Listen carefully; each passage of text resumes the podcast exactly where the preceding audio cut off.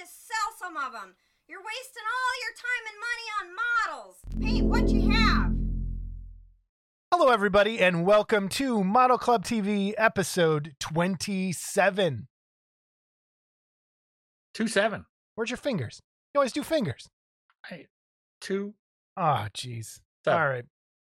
As always, I'm Jason Walker. This is my lovely co host, Scott Johansson. How are you, Scott? I am lovely. I, I'm great. You? Oh, I'm lovely as well. Uh, this episode, we are doing a 3D printing primer episode. Just a quick introduction of things. We have Jamie Scion with us, uh, 3D printer extraordinaire, former Garage Kit guy, still Garage Kit guy, sort of, and Todd Powell from Escape Hatch Hobbies to t- do some little 3D printing talk, uh, to kind of alleviate some fears and just do some general discussion. How's that sound? Yeah, and we'll probably do a little bit too yeah, I think so. Prior. So anyway, uh, Who knows? let's start out with our giveaway. Are you? We had some great UFO stories in the comments, so we are going to pull for the UFO Roswell Alien Tribute kit from Paul Gill, and here we are.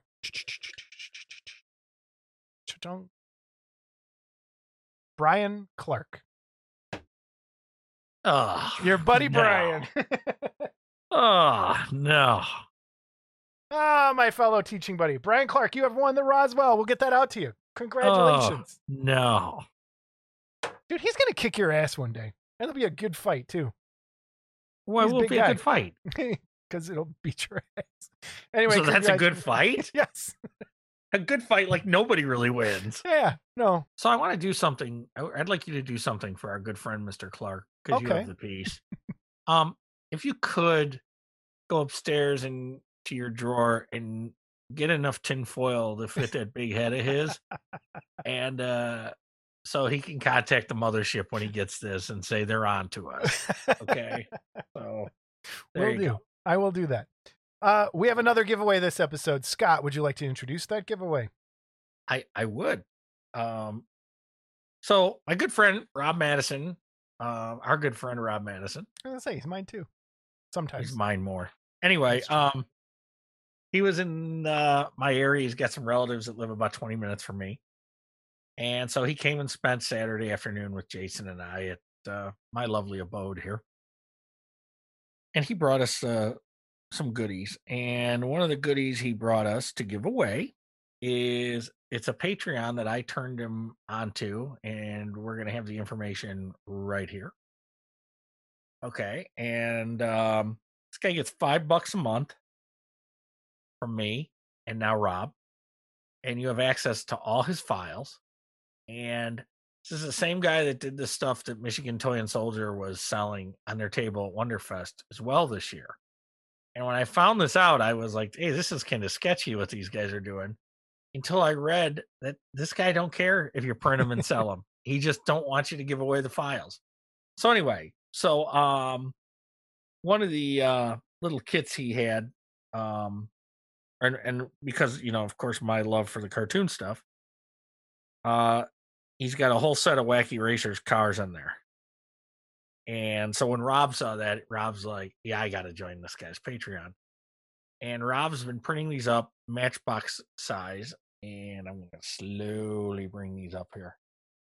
And so these are the slag brothers in the boulder mobile and I, i'm sorry it's a little blurry um here's a picture of the built one that uh actually rob gave me a built and painted one it's up here with my other stuff and um we're gonna give this away to anybody that wants slag brothers and um there you go So, we have a uh, rule change. but we do have a rule change We have a rule change. um we, because uh, we've we've actually had a lot of people bring it to our attention that a couple people have won more than once yes. and um we want everybody eh, you know to have a chance to win so we're gonna go what two drawings Yeah. Let's do that. Let's try that. so if you win brian clark haha um no i'm just kidding From this but, point uh, forward. So Brian is our first person. brian is our first cutoff guy but um yeah if you win we gotta wait a couple week a couple of drawings before you win again let's give other people a chance it's not we don't want to discourage anybody but you know we want everyone to feel like they're included. So Yeah. um So sit out two contests, two giveaways before you enter again. I again, we appreciate everybody who's entered and um but we do Yeah. want to give more people a chance. So right. And and Thank you. again I want to thank Paul Gill, uh Mark Van Tyne for the uh alien absolutely. bust. And uh, again, I'll say it again. Paul's been really supportive of what we do, and uh, I I appreciate it personally, and uh, I so know do I. Jason does too. So cool. That's our So, giveaway. so what do we yeah, to do for this flag? for this giveaway, I want you to in the comments down below comment your favorite cartoon of all time. Which There brings us to news and reviews because we're going to talk about cartoons. we are. Do your do your do do do do. All right, yes. So, news and reviews. I've actually had time to watch some things on the TV, and they were both cartoons. on and- the TV, huh? not on on the TV. Not on the garage door. on the TV. I watched them On on, the the, TV. TV. Um, the first was. Godzilla Singular Point, which is a Godzilla anime. This is the second Godzilla anime. I thought the first one was rather boring, and I didn't much care for it. This I liked a lot, and I don't think you'll like it. If if you don't like anime, you're not going to like it because it's very anime. But I think it's amazing, and it's well worth the watch. I think it's like 13 episodes, and they're about a half hour each. Um, they it's kind of like a mix of Shin Godzilla and a bunch of other Godzillas. Um, it should be called Jet Jaguar Singular Point because it's more about Jet Jaguar than it is about Godzilla. And I love the Jet Jaguar design for this. It's really, really cool. It's kind of clanky and uh, they kind of downscale a lot of the monsters as well. Kind of an Iron Giant looking. Yeah, it's cool. It's the way they handle it's really, really cool. And the guy, there's a guy inside piloting for part of it, and then they, I don't want to ruin any more of it, but the the creature designs they've redone everything for this, and there's a really cool story I think that goes with it. Um, well worth the watch. Check out Godzilla Singular Point. It is a Netflix series. It's on there. Um, really well done. I, I think some of the creatures are really cool and well and deserve models. So, and I know I've seen some of the Godzilla out there, but I want a Jet Jaguar kit really, really, really bad. And he kind of goes through different stages in this, so there would be cool customize customizing kits maybe for it or parts or something. But called um, Jet Jag Jet Jag for short. Jet Jag, JJ. Jet Jag, Jag. I think Jag- Jag's a Jag Chicago is- thing. yeah, You're Jag is Jag. He's a fucking Jag. I was just gonna say, jag is the the quintessential Chicago word. Such a jag. Um, but no, check out Godzilla Singular Point. And the other cartoon I just finished it last night. Uh, is the new Masters of the Universe Revelations series on Netflix, and I know it's right. Hits me right here because Masters of the Universe was, you know, how Scott loves his cartoons. He Man was my show when I was a kid, and it was okay there were parts I really liked and other parts I was like, what the like it just it's a way a lot it's a it's you know girl power, which is a and I don't mean that in a horrible I hate women way. I mean that in a Great. Shanna Worthling's gonna f- I know. tear your I'm fucking gonna have picture everybody up. going after me again Okay. after the dog thing. Get we'll him, talk Shanna. about that get later. him. Get him. But it's like everything is right now. Everything is redone to have the men kind of take a step back, and they do this in this for part of it. Um, it's it's worth watching. Check it out. I really don't like Mark Hamill as the voice of Skeletor. I I hate it, to be honest. I I hate it because it just sounds like Joker, or it sounds like any other villain voice All that Mark so Hamill has done. You're a Luke Skywalker, woman, dog hating. Okay, I'm just, you Keep- know, make I'm that list. Keep it going. So yeah, I think it's worth watching. There's some cool things they do, but that's it. That's where we're at. So on to other stuff, news and reviews. Um, Wonderfest's hotel booking is open. I guess for reservations. So uh, that block is up. So if you want to book your room for Wonderfest, Scott, when is it? I totally forgot. Um, June fourth and fifth, Okay. Yeah, June fourth and fifth. Uh, check it out. two your book. Yep. Get your It's, uh, at the time of this recording, 309 days, four hours, 45 minutes, and 50 seconds. I know you didn't do that math. That's the timer on the website. That's correct. Okay. All right. Uh, and the next thing I found on the internet for me, I don't know, we'll get to yours in a second, is Killer Kits and Dave Nicholson. This goes right into what Scuzzfink was talking about. He kept saying, why aren't any Jasons or 80s horror movies or any of that stuff? Killer Kits has a ton, it looks like, of really cool 80s slasher type stuff. And he has this new uh, Jason Voorhees coming out. And check that out. I think it's really cool. He's got Evil Ed, he's got Leatherface, he's got Freddy. It a bunch of really cool things. Phantasm we talked about before. Um, some cool pieces, some really nice busts. So uh, again, Dave Nicholson, Killer Kits, check him out. Uh, and coming up after that, I wanted to share a build up that was sent in. I've seen it online and it makes me angry every time I see it. Um, from David Stan of Stan Arts and his lovely wife Laura. Um, this is his Han Solo on Tauntaun, painted, and we'll show show more in the users gallery later on. Users, the viewers gallery later on. This thing is very very well painted. I I can't even I don't even want to paint mine now because I know it's not going to look like that and it it will bother me forever. So kudos to David for an amazing paint job. But the bigger reason I wanted to show this is he's releasing a Luke Skywalker. If you But want to switch Luke out, Skywalker. We Yeah. just covered that. I don't hate hate- Luke Skywalker. I hate Okay. Mark Hamill's voice. All right. Sorry. um, but he's gonna have a Luke Skywalker. Switch it out available if you wanted to do Luke instead of Han. You could do that. Um, so that's coming. He's also looking for uh, commission work. So if you need something painted, check out Stan Arts. And he's an amazing painter, amazing sculptor, and please check into him. Scott, what you got? And they're, and they're good people. Oh, they're They are- awesome people. They're awesome people. Um, I'd like to get them to Wonderfest. I hope they can come to Wonderfest and uh, people can see some of his work because uh, it's really nice. Scott, what you got? I have the latest release from Monsters from the Woods, John Deere, sculpted by Jeff Yagher, Boris Karloff as the Mummy. And here's some photos of the sculpt from Jeff. And believe it or not, I got mine today. Oh, cool. And um, of course, it it's never It but gets it's blown nice out. size. I always forget how big quarter scale is till I get one Yeah. you know. And the pictures actually will show it better, but there's a scarab and you know on the base here a little bit, and of course a great Karloff likeness, which Jeff probably did while he was sleeping. Um, believe it or not, of all the Karloff stuff that's out there, there's not a lot of mummy busts. I don't think um, that are of Karloff. So There's a couple. I really Not like. many. You're right. There's a, I, I know Brokaw did one that was beautiful with a uh, pyramid base Yeah. and that they show at the beginning of the movie with the mummy on it. And that's like one of the favorite pieces I have. So if I find a picture, we'll put it up here. But um, so that's really all I've gotten. Yeah. It's been a slow month. I've lost my mind. 3D printing in the last few weeks. We'll get into that in about two seconds in the workbench.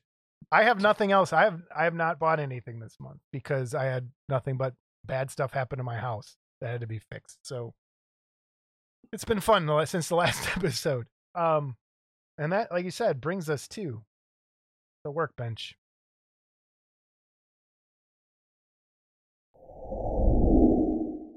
Scott, you've been workbenching? Sort of. Yes. Do you have a picture of your workbench this time? Here you go, right here. Holy cow. And this is a um this is a picture of the 3D printing area, printing Wow. and curing area. and uh, I have to thank my co-host came over and helped me start to set it up. Note to and self, he as you were thanked me over- for something. Holy cow. And while he was over, we didn't finish setting it up, but you were over Sunday, Saturday, and you got to see it kind of finished hmm and organized and you know i got a good little work area for doing this right now. Then you also got to see my temporary resin casting area clean for the first time First and here's time a out, shot of that okay um, because we do have some small projects getting ready to go there that we've shown before and talked about.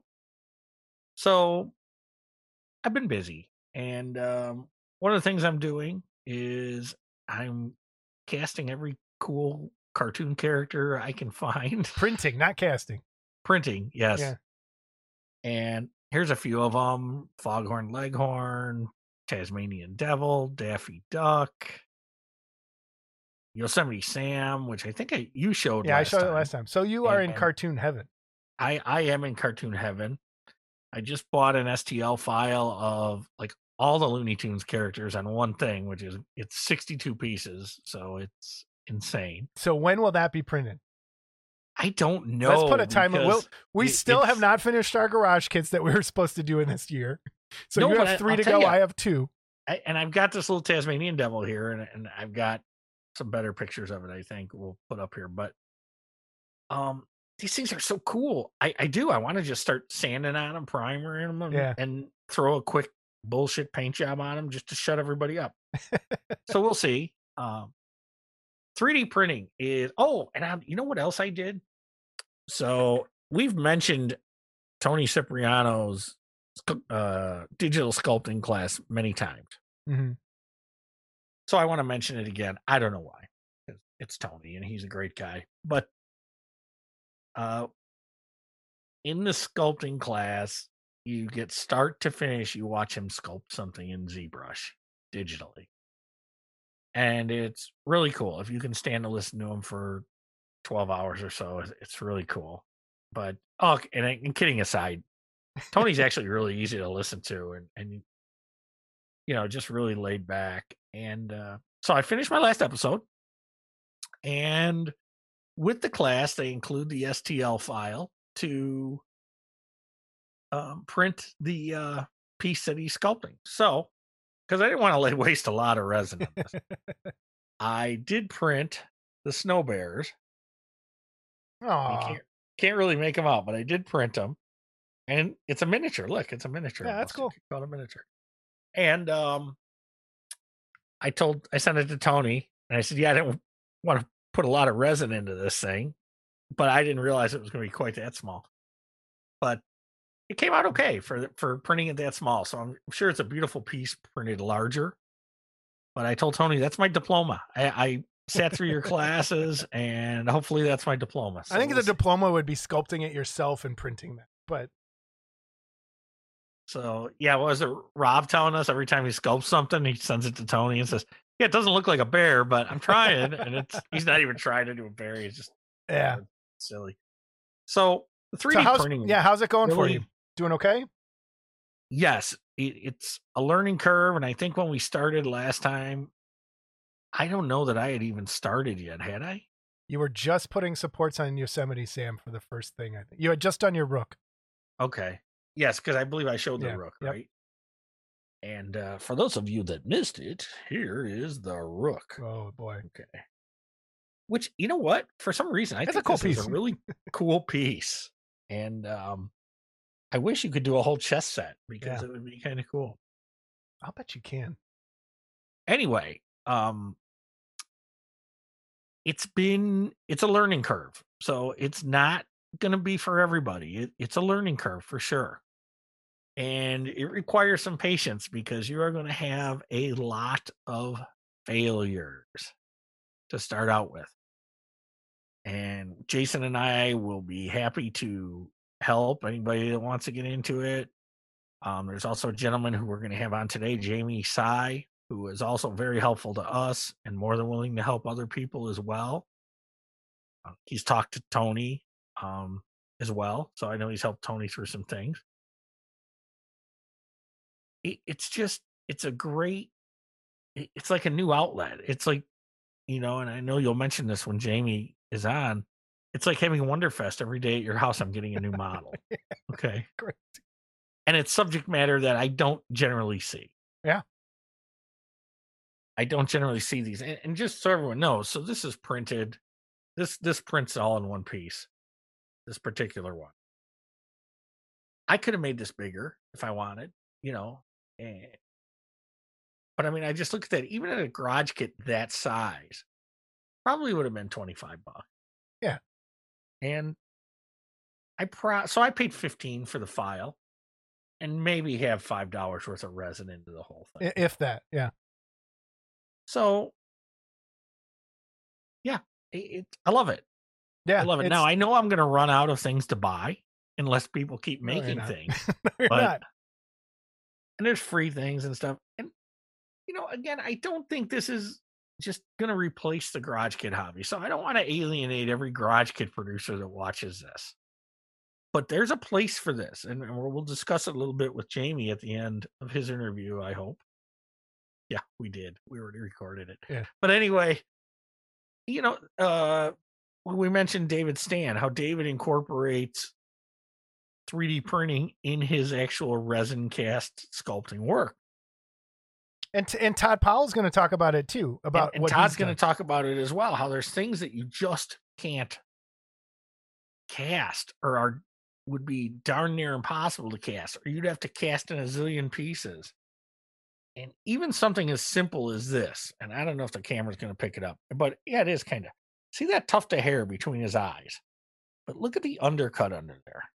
Okay. Now, you'd either have to make that tuft of hair a separate piece, or you'd be going through silicone like crazy Yeah. um, on something like that. And you know, that's just a small example.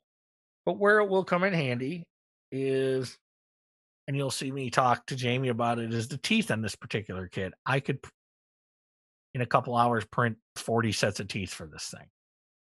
If this was something I was producing. hmm But there's a lot of um, unknowns, and there's a lot of questions. And I would like to get some producers on here and get their feelings about it. Todd obviously is a producer, and he gave us his feelings on it. And anybody, any producer that wants to come on and talk about it. And I, I don't even care if you want to ream us and say you guys are nuts, whatever. Hey, we'll take it. Okay. We'll debate it, whatever. But it's we're not trying to alienate anyone. We're not trying to tell people don't buy garage kits. By all means, buy garage kits. And But I think I say this in part of the interview. I think it's going to make coming. garage kits better. Yes. It, it, just for the simple fact there's parts you can print that you can't cast. And if you can put those parts in with a kit, it's going to make those kits better. And you can get higher detail and Mhm. better garage kits. Simple as that.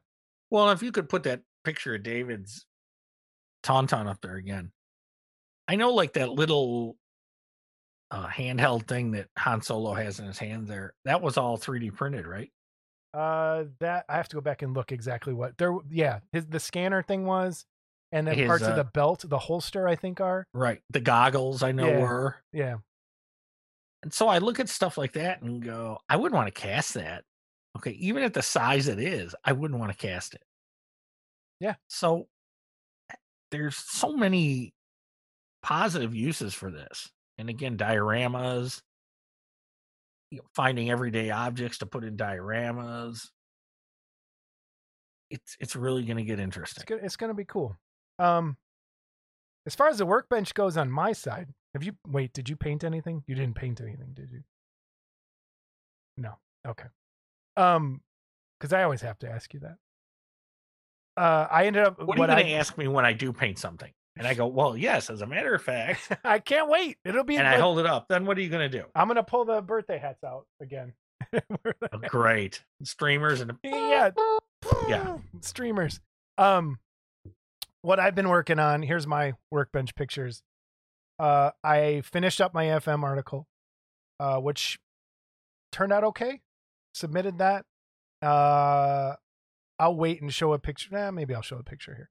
Um, finished that, and that writing the article ate up a ton of time editing. So not a lot done in the last two weeks in terms of building. I have printed a lot. I finished a major giant print um, for this big guy right here, which is Reinhardt from Overwatch, which brings me back to kind of what Scott says.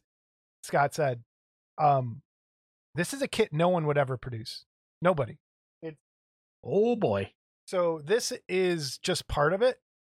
It's 17 pieces, and it's huge, and it would cost so much money to to make that no one would ever do it because no one would ever do it because there might be three of us that want it. right? But that's the hammer that goes with the kit. And I printed this in pieces. It's huge. And I might, like I said, I might be the only one in all of Garage Kit land that wants a Reinhardt kit. I got one. You know, it's it's one of those things. I don't have to wait for someone. It's it's there. It's done. So that took a long time to print. Now I'm printing up a bunch of the little things and going for there. So I want to get some painting done. That's on your workbench. What do you got there on your workbench? So on my workbench, still the ghost of Castle Moray. We've been talking about it for a year. And then See, I, I don't have, want to hear it anymore. I have my Sleestak from Rob. And I have from Ed Bradley, I uh I'm gonna start painting his Kamen Rider versus Doris. So that's here. That's ready to that's gonna get going on that. So oh and and from Blackheart I have a Godzilla bust that I want to do. So What did you get that? I got the like G like two years ago, I think. Oh. Three years ago. A G Fest maybe? I think I got a G Fest a couple years ago. So that's Does my that workbench. count? Does counting painting something that's going to take you like ten minutes like that count as painting something? Yes. No problem. Okay. All right, let's we'll do this. One thing count. But I already painted three I did sloth. I've done two AFM articles in that time. AFM articles do not count in the Oh, challenge. bullshit.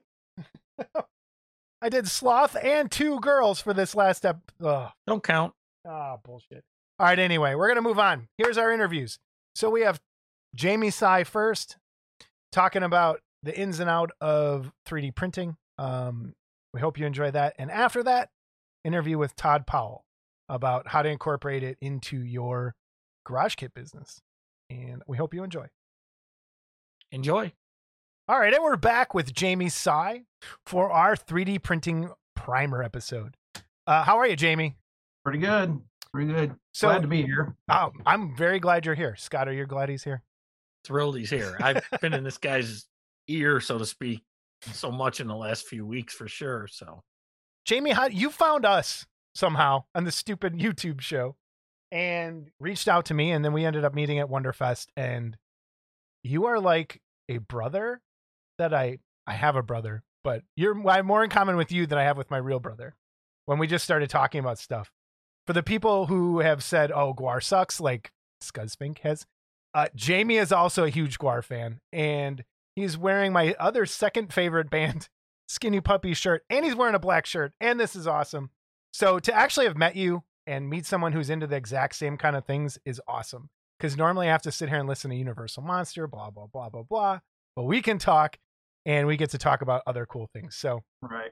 thanks for joining us and i'm very happy you found us i'm happy i found you and GWAR fans are far in between, man. they are it's not they sure and that's okay. I want it that way. I don't want a lot of people liking them. But so we're here. We brought you on because you probably walked me up back from the cliff, and I know you kind of helped what you've taught me, and you've been talking to Scott. Um, has really got me to where I think I feel very comfortable printing things from the first point of this sucks. It's not working. I don't know what's going on. And I think you've probably done that with a, quite a few people on the boards, on the resin printing boards, and let's just start with a brief introduction. How did you get started in garage kits? Because that's where you started, right? Yeah. Um, there used to be a local comic shop here. Um, Wait, where's here? Where's here? Uh, Columbus, Okay. Columbus, Ohio. Yeah. And I think Terry Webb also shopped at the same comic book store. I was just gonna say you live right. close to Terry. I'm sorry. Yeah. Um, and I was shopping there, and there was a Billiken kit on the shelf. Um, so I bought it. I believe it was a Saucer Man kit. Had no idea how to put it together because I'd never seen a resin kit. I mean, I was probably 15 at the time. I'm 40, 46 now. So, um, you know, I think I took it home and asked my dad, and he said, I never seen a model like this before. So um, I went back. I used to go on a weekly basis to this comic shop. Well, then there was another kit there, and even back then, Billikens were expensive um, compared to your car kits and whatnot. So I asked Jake, the owner, I said, he said, oh, yeah, my, the guy Mike Parks brings them in and sells them through the shop. And um, so he gave me his number. And then um, I think I had put it off to the side for a little bit. And then I bought Model and Toy Collector at like a Dane drug store or something. and it was the Dick Tracy issue. The only reason I bought it because I hate Dick Tracy. the only reason I bought it was there was Mike Parks's Cyclops kit in there that came with the Roar style base, and he had his number there. And then it dawned on me. I said, "Oh, Jake gave me his number." So I called about the kit. Well, that magazine came out like quarterly, I think back then. So by the time I got the magazine, the kit had already been sold to Geometric. They were already done producing it. So Mike's like, well, being the guy he is, he said, I think I got a few bits and parts. I can probably piece one together if you don't care if it's different color resins or whatever. And I said, no. so he was at a toy show at the fairgrounds. He was going to show up there. And he said, I'll just bring it there with me and you can pick it up. And then um, that's when I found out he did the Bartenstein, and I'm a huge Simpsons fan, so I was like, oh, I got to have that, and uh, it just kind of snowballed down from there. Cool. And you used to go to Wonderfest a lot? Never once in a while? Uh, first one I went to, I think, was the second show, Okay. and it was like 30 dealer tables. Like you could do the whole show in about 10 minutes. um, so my parents, I think again, I was probably 15 or 16 at the time, drove me down to Louisville, dropped me off at the hotel where they went and visited some Civil War sites or something and picked me up four or five hours later. um, I think the first kit I bought at that show was, I want to say it was a geometric pumpkin head. I think. I remember saving because that even back then that kit was expensive for Yeah. a 16 year old, and um, I think yeah, and then I just continued going probably up until the early 2000s. And then I got married and had kids, and I was getting burned out because we we were me and a couple of friends were were vendors for a while. We did the chillers uh, twice a year. Um, but with the recasting and the politics, I mean, we literally saw people getting in fights at the show because of Oh, yeah, I know somebody. oh, you that. recasted my stuff. No, I didn't. And you know, it's like it's plastic, people. Like Yeah. come here to have fun, not see people fight. You know, I no one's getting rich off this stuff. Like you'd act like they were still stealing a million dollars from them or something. It's funny, like Todd Powell said the same thing in our in our other interview we're doing for this episode. You're making like toys for middle aged guys. Like it's Right. like how stupid is it? But we all get are, are mad about it sometimes. Um, Yeah. well, that's cool. So, how did you get into 3D printing? When was your first printer? What what? How did you Ah. find that? My first printer was, and I kind of did it backwards because most people seem to start with the filament FDM printers. Um, Can we stop right there, just for Yeah, people who sorry. don't know? Could you explain the difference between the two kinds of printers? Uh, the filament, which is uh, FDM, it's fused disposition something. I can't remember. That's F- even better than I would have came up with. So- Yeah. Um, basically, think of it of as a robotic glue gun. Yeah. That can lay plastic down in in you know a tenth of a millimeter thickness. Um, and then you have and those print from the bed up, so it literally builds from the ground up. Resin, it's just the opposite. You're printing upside down Okay. um, and the resin is obviously it's liquid um, even to this day it's like there's nothing on the plate and i push play and come back in 12 hours and there's something there like it still blows my mind um, but i remember seeing it we have micro center here um, i don't know if you guys have those We do. you Yep. they used to have and this was probably four or five years ago they had the fdm printers on site working and they were cool but back then the resolution wasn't very good they were good for prototype parts and you know maybe some mechanical parts but the detail wasn't there to do a kit. Um, and they were expensive. And fast forward a few years you know now we're getting fdm printers that are less than $180 that can print at a 0.12 resolution. Now that it's got to that point um, it's almost you know it's to the point where it's accessible for anybody but i started off with resin um, because the quality when i first saw the fdm it just wasn't like i can't make a kit with that thing but the the resin stuff that's fairly new. I think I want to say the Anycubic Photon and the Elegoo Mars were like the first major affordable printers. And I think those came out in 2018, 2019. I would say, yeah, affordable because there were some before Yeah, that they- were like super expensive. And I was When like, they oh, cool. released, they were still the Mars and the Photon, I think, released at 499. Yeah. Um, but back then, the only ones you could really get were the Form Labs and and stuff that were thousands of dollars Right. and made for like the dental industry and commercial stuff. But I started seeing things popping up on Facebook with the Elegoo Mars. Um, and I was like, you know, most of it was people printing miniatures because those printers were so small. Mhm. Um, and I kind of was just watching them and reading up on them, and more and more forums were being created. Um, and then they, there was like this big boom almost where you had the Photon come out, Elegoo came out and undercut them, and then it became this back and forth of price wars.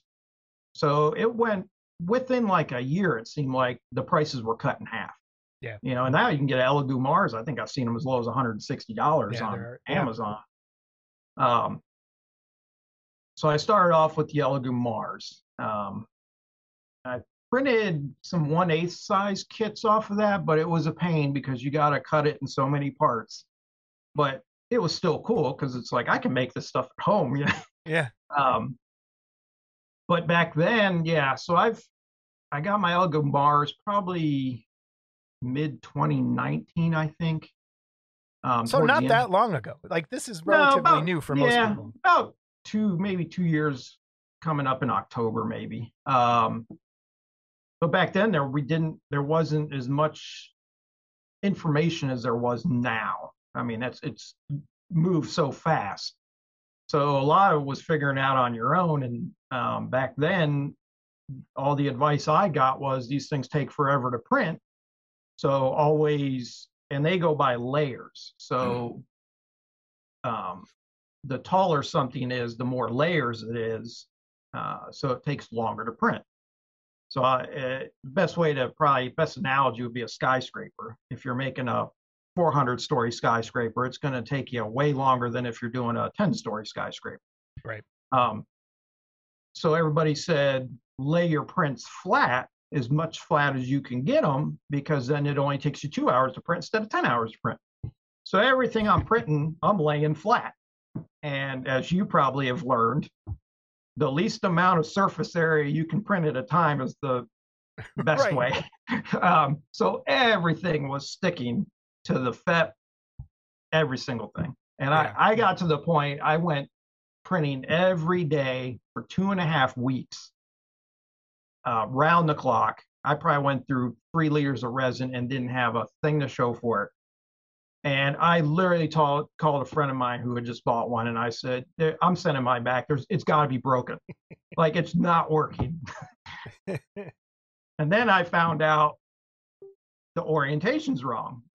You know, you you want the least amount of surface area at a time to reduce the suction, the stickiness. And once I started getting that dialed in, it was like it gradually became easier. And then it seems like you just reach a point where everything kind of comes together. So And I, I think my experience was very similar. The first two weeks was, oh my God, everything's failing. I don't know why. So I'll send you a message and you're like, here, try this, try this.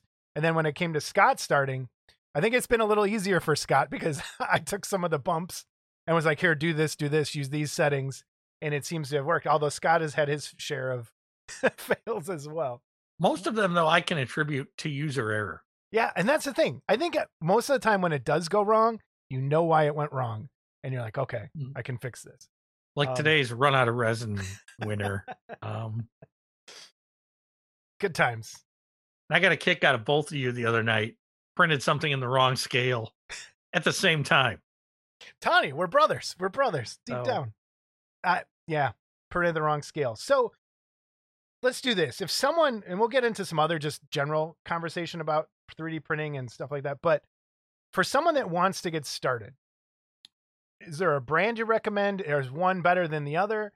Um, the one thing I would recommend, and I'll throw it to you here in a second, is watch videos.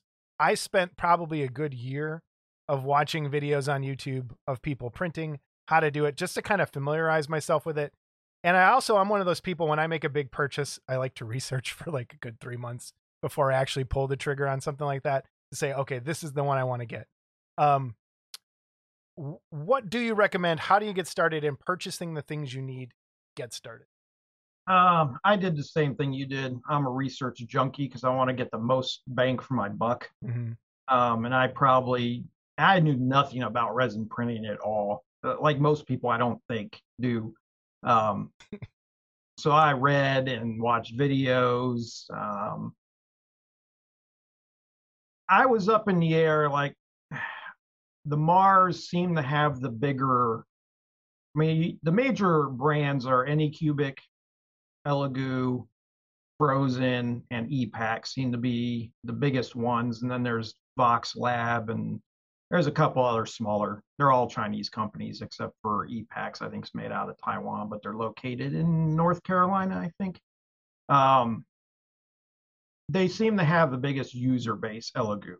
Mhm. Um, and it seemed like there was less complaints from the people who bought Elegoos. Um, I'm not really a brand junkie, but I try to go towards what you know the research is pointing me in because there's people that swear by Anycubic, but I heard horror stories about the, the the support after you know user support that you're on your own once you get it. Um, and they had issues with warped build plates, and then it took six months to get a new build plate. Um, but there's people I know that bought the Anycubic Photon or the Anycubic Mono X, and they love it. Yeah. Uh, people need to realize too that these are, you know, like a Saturn or a uh, Saturn or the Mono X. They're $500 machines out of China. Don't base your purchase on support. I mean, in the grand scheme of things, yeah, $500 is kind of a chunk of money, but you're not there's machines like the form labs that are $1200 $1500 you're probably going to get better user support from them um, Right. you're going to get a better machine so i feel like people have a little too high expectations um, you know there's a bunch of people on the forums i emailed Elegoo and they didn't get back to me and well, it's Chinese New Year and there's a 14 hour time difference. you, you know, I um, but it, people get used to the Amazon where it's like instant returns, instant Right. chat. You know, and there's a language barrier as well. Um, any of the big brands, they all pretty much use the same boards uh, made by Chitu. Um, it's an electronics company. They make the boards, they make the screens. Um, so they're all pretty much the same functionality wise. Um, EPAX tends to be the uh, kind of like the Cadillac, I'd say, of the machines because they they make theirs upgradable. Um, so you can get bigger screens for the same machine, but you're you're paying for that as well. Right. So Once you've picked your printer, what's the next thing you should do? Find Jamie on Facebook. yeah, that's right. yeah, yeah. Um, I mean, the best thing once you get your printer, I think then you gotta make sure you have the supplies, the rubber gloves. Right. Um, I'm not a very safety conscious person. I should be, but um, some sort of safety glasses I think is definitely needed. Oh yeah, I should wear those. Um, I mean, yeah, there's a lot of fluids. You know, there's resin splash. I don't know how many times I've dropped a piece back into the vat trying to get it, you know, played off or whatever. Um, so yeah, I mean, it is. There's a lot of chemicals involved. and Um, that's I like. I haven't looked out of fear to see how dangerous things are. Um, you should wear gloves. The one thing I've, the two things, two things I've noticed is, you go through gloves and paper towels like water. You're going to be buying gloves and paper towels once a week, almost. It seems like. oh yeah, So that's the two things you need right off the bat: gloves, paper towels, and then something to clean your prints with. Are you the water-based resin person, or are you the uh, kind that you need alcohol to clean your prints? I am. I am the alcohol-based guy. I started with water washable, um, and just like in the garage kit hobby, it seems like there's things that are almost so it, there's almost like a religious separation with some of these things. the way people just are adamant about it. Um, I don't like the water washable. I had issues with cracking, like most people did. Um, even with hollow prints, cleaning them out thoroughly, they still cracked. Um, some people swear by it, but I've had it happen to me. There's a lot of people. I'm sure you've seen them on the forums too. The first question when someone shows a cracked print is, "Is it water washable?" And the second answer is, "Yeah." so, um, almost 98% of the time. Um, I use denatured alcohol. Um, yeah. I got my Saturn. I got my first Saturn like at the start of the pandemic when you couldn't find alcohol. Um, and then I got my second one during like the second half of the pandemic, and you still couldn't find alcohol. And when you did, it was ten dollars a quart. It seemed like. Yeah. Um, and then I had a guy mention denatured alcohol, and he said it's basically 99% alcohol. They just put an additive in it, so you can't drink it. And he said, "Well, you could drink it, but you'll just die." But um, I feel I've tried both. Um, Jason, when he says he's tried both, that doesn't mean he's drank it. Don't try to drink it. I have enough alcohol over there. Yeah, I've tried the 99% IPA isopropyl alcohol. I've tried the 91%. Um, I've never tried the simple green method. That um, that Doesn't look good to People me. Recommend- Yeah. um, because you're cleaning the resin, and I'm not a physicist or chemical person or anything, but you're cleaning the resin, and the way you're cleaning it is you're dissolving the resin off of the print. You're not necessarily cleaning it like you're scrubbing dirt off. So you need a solvent, which is denatured alcohol or IPA. Most of your simple greens are a degreaser Right. First and foremost, and then they have a, a, a second ability to be a solvent. Um, so I've never really used that. Um, It's great for stripping alcohol- paint. It's simple yeah, off of kits. Yep. Oh yeah, yeah. The purple power, I use that a lot for Yep. kits. Um, but yeah, like so I I go with the denatured, and my results have been a lot better than even with 99% IPA, and it's cheaper. I think I pay ten dollars a gallon for it. It's 15 here. Damn. Yeah, at Menards, I think it was 10, 10 or 12 bucks a gallon. But yeah, you can't touch a gallon of IPA for like 20 or 30 dollars. Yeah. So, I love when you go to Home Depot, they call it fuel. Yeah, it says fuel yeah, on camp, camper fuel. Yeah. Everybody why knows me I- in fire. I don't need any fuel.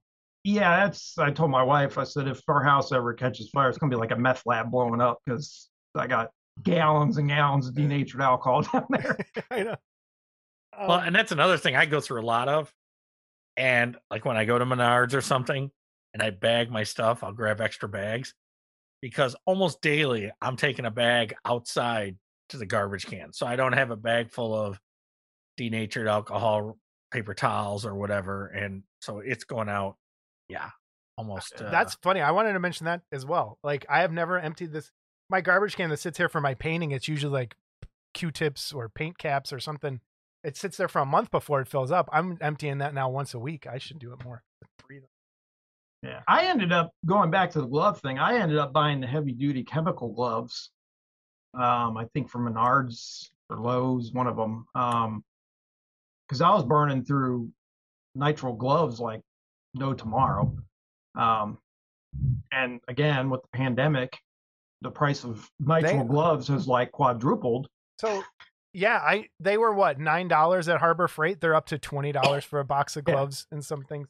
yeah. It's, Yeah, it's and I like when Harbor Freight puts a sign up that says, yeah, sorry, we had to double the price. on it." Yeah, yeah. You know, there's a problem. due to their supplies or something. But Yeah.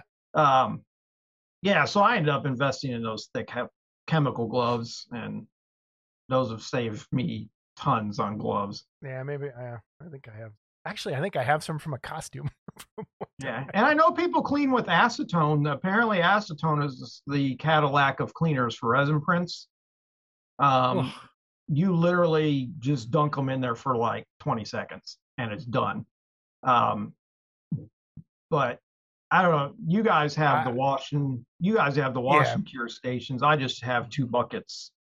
Um, like they're like the foods airtight food storage containers. hmm Um, but each one's about half a gallon to three quarters of a gallon of denatured, and I kind of use this two-step approach. I have the first step. I put my print in there, scrub it with the toothbrush, get the bulk of the stuff off of it. Then I put it in the second container as like a rinse. Um, so I got two big buckets of denatured alcohol sitting out fuming up the basement, and acetone. When my wife does her nails, I can't stand being around it. So I couldn't imagine having like a half gallon of it open at all times. Yeah. When I used to paint my nails, I didn't like the smell of that. Yeah. Wait, wait. You painted your nails? Yeah, I used to paint my nails all the time. I don't even want to go there. Mhm. All right. I think I That's showed the picture before. That's fantastic. um, You're a bigger weirdo every fucking week. I swear to God. So, Jamie, what do you do with your polluted denatured alcohol? Uh, I have a waste bucket outside. Um, I tried the recycle approach, um, where you, you know, let it settle, then you let the sun cure it, and then you essentially wick off all the good stuff off the top, and then the bottom is, you know, the jelly, gelatinous grossness. Um, it was so messy, so time consuming. It, it really wasn't worth it. Um, I know there's guys that have bought like distilling th- built or bought distilling. I I've been looking at those. Yeah. yeah, I think you can get them for like a hundred bucks. Yep. Um, it probably would pay for itself over time, but I'm um, I'd rather just print than mess around with that stuff. So I Well, my just put mine is- in a bucket. I got a big bucket outside. It's got a, a top on it, so animals and stuff can't get in there. It's got some holes in it, and I just pour it in there and let it evaporate. And then the hardened resin in the bottom just goes in the trash. I, I've looked at that still. And um what scares me about it is like they say it only takes an hour to do like a gallon. Yeah. So um luckily I have a detached garage. So I could run it out there and even in the wintertime run it because I guess the al- the denatured alcohol will not thaw or will not freeze, I should say. Um but it, it is interesting. You like you say, it'll probably pay for itself, you know, after a while. Um I want you to try take it that first. long, so you know. I've seen people build them out of like those big old time coffee pots, you know, that are you plug in. Yeah, yeah. Um, I've seen some, and that's got like the the spout on the front where you just hold your cup under it. I've seen some guys build some out of those. Um, but like I said, I I don't want to spend hours. if you do that, alcohol. Buy one made for alcohol, alcohol. I want to drink it. Yeah. They have specific ones made for alcohol. You Yeah. probably don't want to buy one that you're distilling water in. So, Yeah. 'Cause- but um, None of this yeah, is going to end up well for me. That's why I won't probably do it. But yeah, the I guess the SDS sheets, um, the safety data sheets, from what I've read, um, they're kind of vague. And again, this stuff's coming out of China where they probably don't have Right. They the don't. same type of safety regulations we do. Um, it no is a, EPA in China. yeah, it is it is a sensitizer, um, the resin. So what that means is it may not affect you immediately if you get it on your skin, but if you keep getting it on your skin or you keep breathing the fumes, six months down the road, you may start having adverse reactions. So it kind of slowly builds up in your system. And then one day you're like, why am I all breaking out? I guess what it happened to one guy, he didn't have any issues with it for like a year. And then he spilled some on his skin and almost had like instant chemical burn type reactions to it. But That's that scares me a little bit because I've kind of had that happen with Aves Avi's safety solvent. oh, okay. I used so much of that stuff when I was working on my uh, art degree, and now when I get it on my skin, it's like it just I don't know, my fingers feel weird. The worst thing I ever did as a modeler, you know, the squadron green putty. Oh yeah. I used to smooth that with my bare hands. Hmm. And after about an hour, my whole hand was numb to my wrist. And I'd be like, Isn't that that's a solvent based putty, isn't it? Yeah, it's not good. So I was like, why is this happening? And then I'm like, oh, I'm not going to use this anymore. I'm dumb. Yeah. The weirdest thing I ever did was years ago, before they changed Pine Sol, you could strip models with Pine Sol. What uh, was in there? plastic models, and it wouldn't affect the plastic. And so um, I stripped this Godzilla's go kart because I ended up casting it, so I wanted all the paint off of it. So I told the guy, I said, "You disassemble it. I'll strip the paint off of it." And so my hand was in this stuff for like an hour and a half, and it dried my hands out so bad. I felt like the mummy um, afterwards. That and then I did easy off one time, um, and got some on my skin. And the same thing with the purple power, man. Wear gloves if you use any of that shit because chemical burns suck. yeah, I know. So I mean, it's not as cool as sticking your arm in a bucket of plaster, I No. guess. But No, but it still hurts. Yeah. Uh, the other really dumb thing, and everyone should probably do this. Maybe we should have a safety episode. I was spraying Liquitex I, when I painted my Inaleg spawn kit.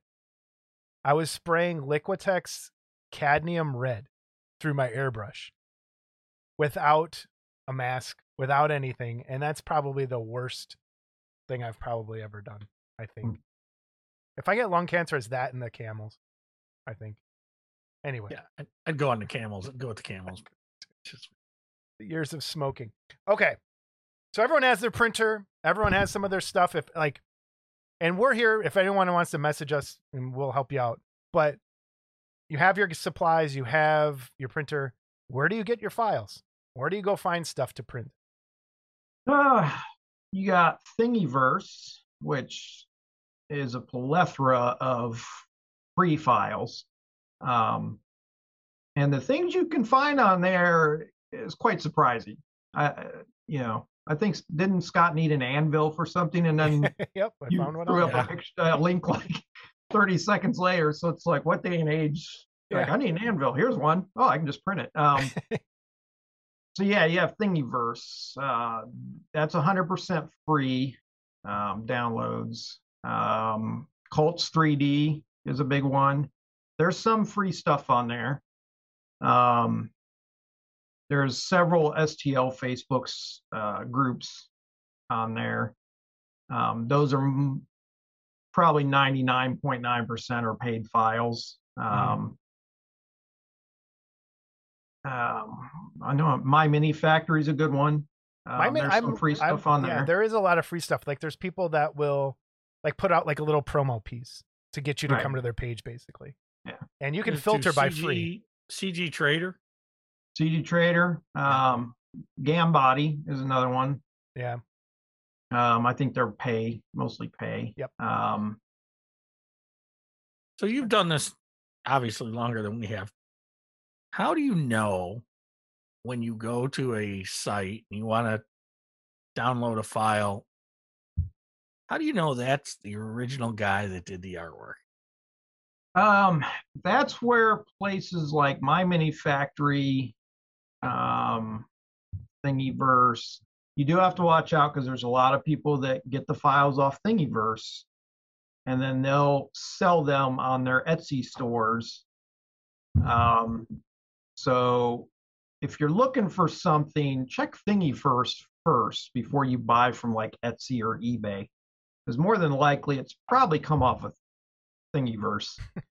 um, you you got to be careful. Um, most of your sites like Gambody, um, I think Nikko Nikko Industries is a new one that's kind of becoming a Mhm.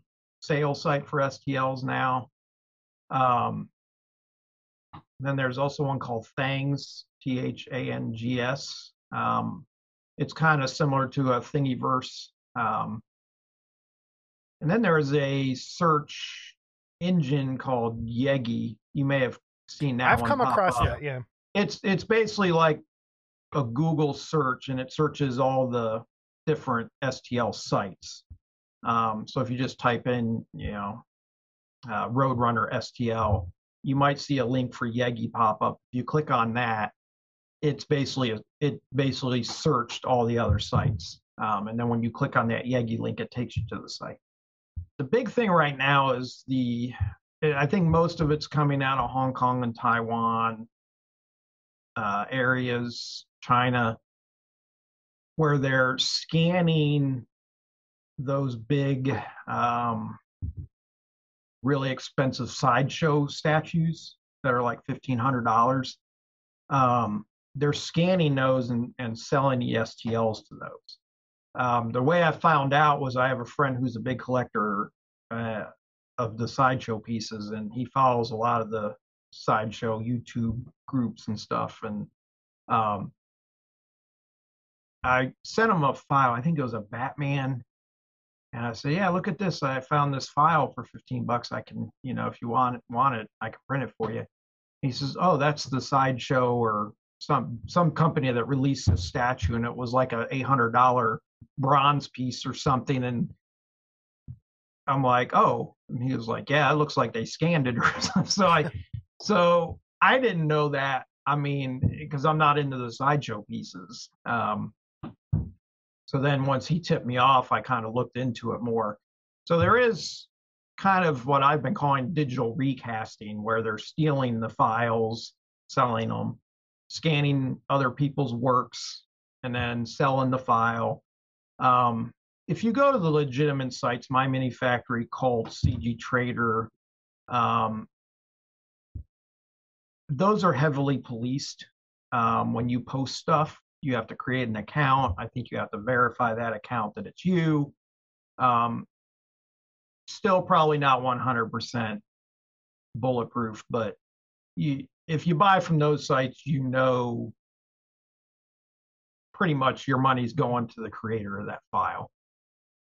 So this leads us into an ethics conversation, I think. Um, Garage Kits guys have been whipped by the recasting whip for for years, right? So everyone's little like gun shy. They don't want to.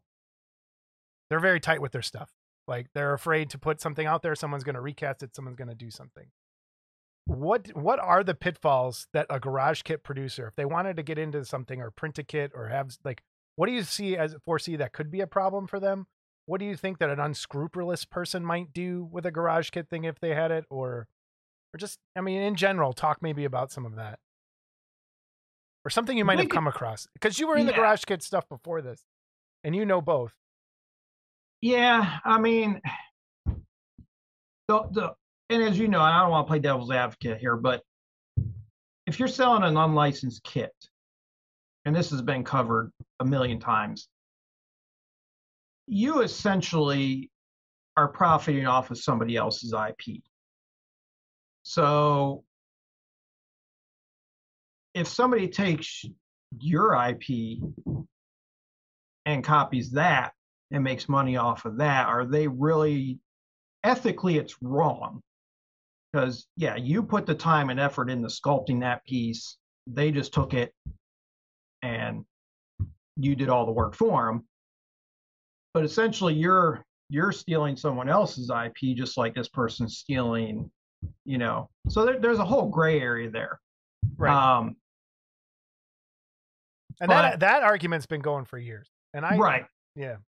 Yeah and it, you know there's rights and wrongs on both ends of the argument. Um we wouldn't have this hobby if we didn't have fan art i believe is what they call it now. Mm-hmm. um and yeah i think it's wrong if somebody takes your your fan art that you created whether it's based on somebody else's intellectual property or not.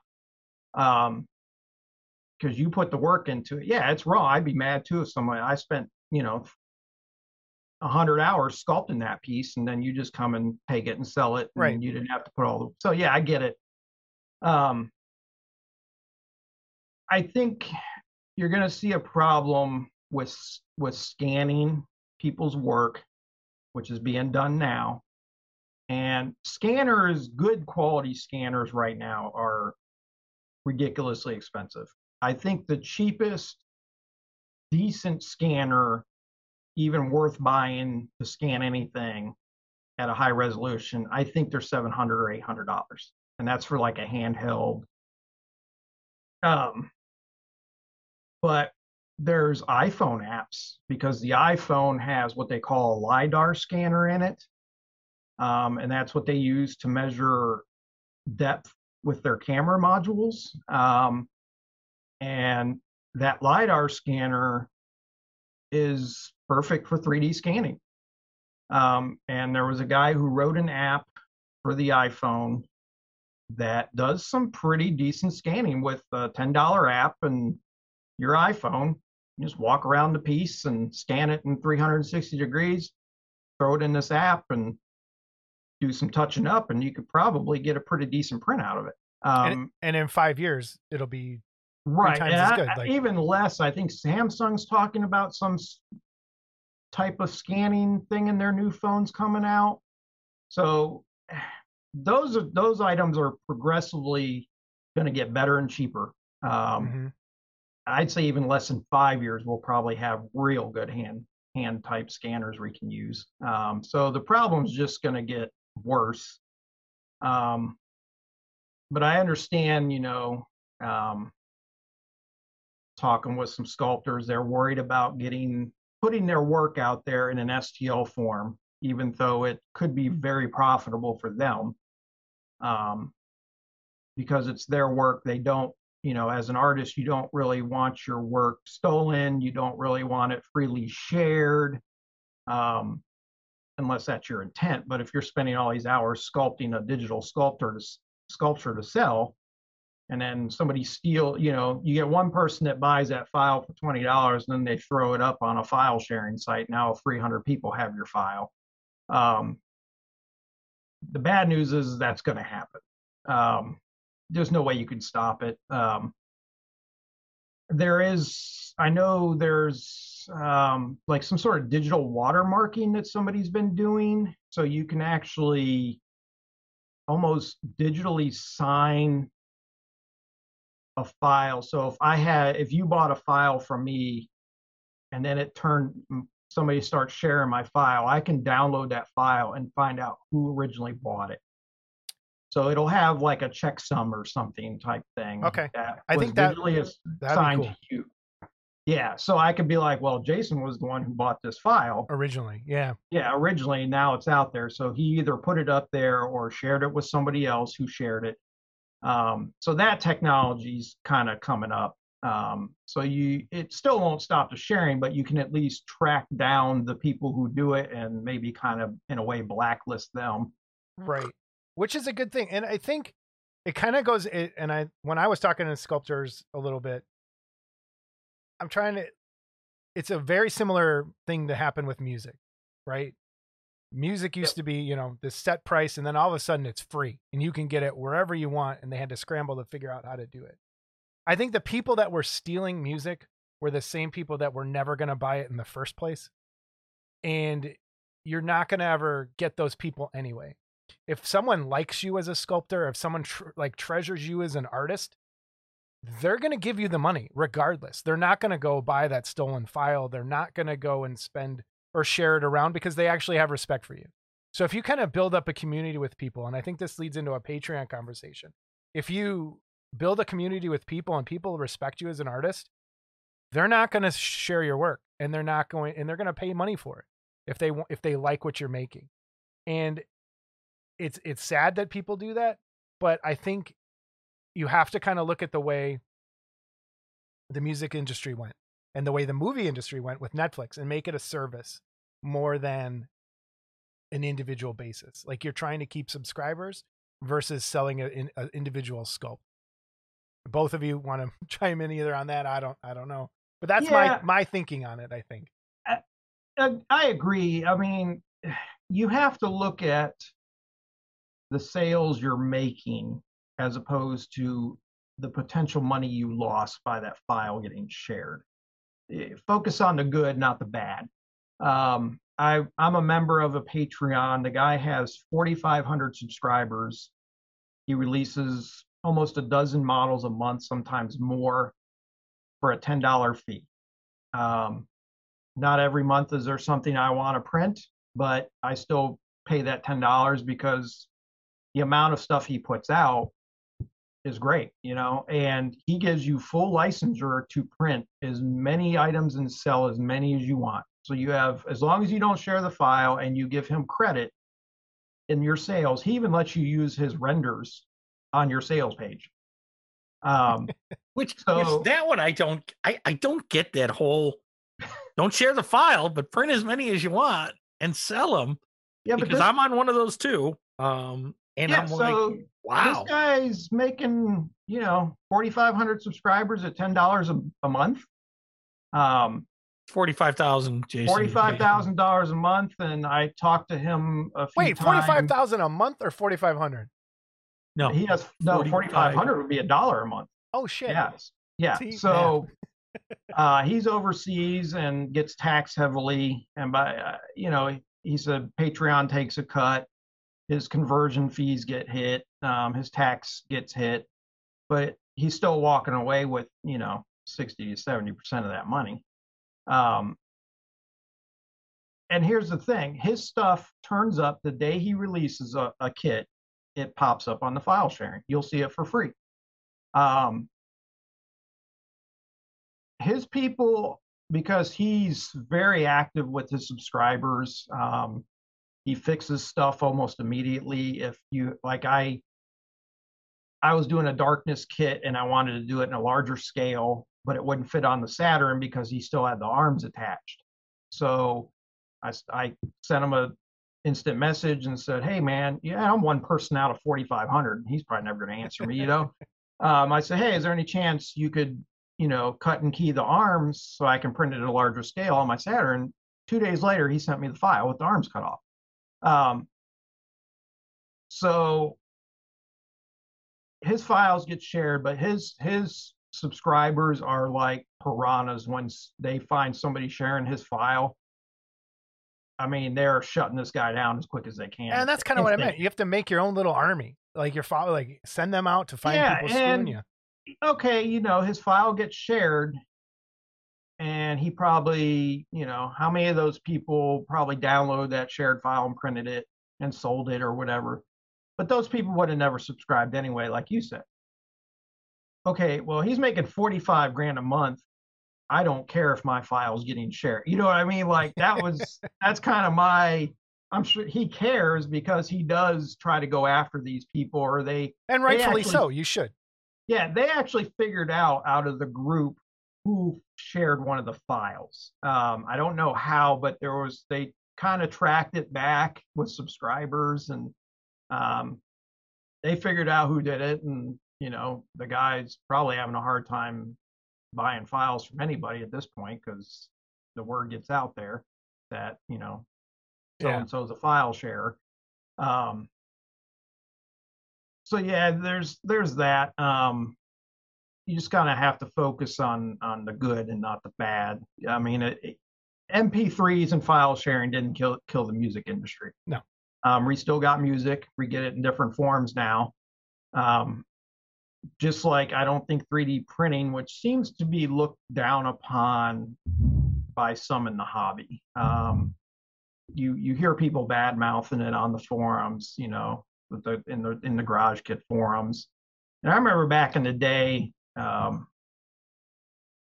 we were always looked down in the garage kit hobby by the armor guys and the car guys. hmm You know, well, you guys build monster kits and uh, yucky resin, and you know. But now they're doing kind of the same thing that was done to them, and I'm like, it's kind of hypocritical, you know. It, Yeah. It's it's almost looked upon as like a a scourge on the industry or something, you know, like, and, and it it's just progression, really. I mean, It is.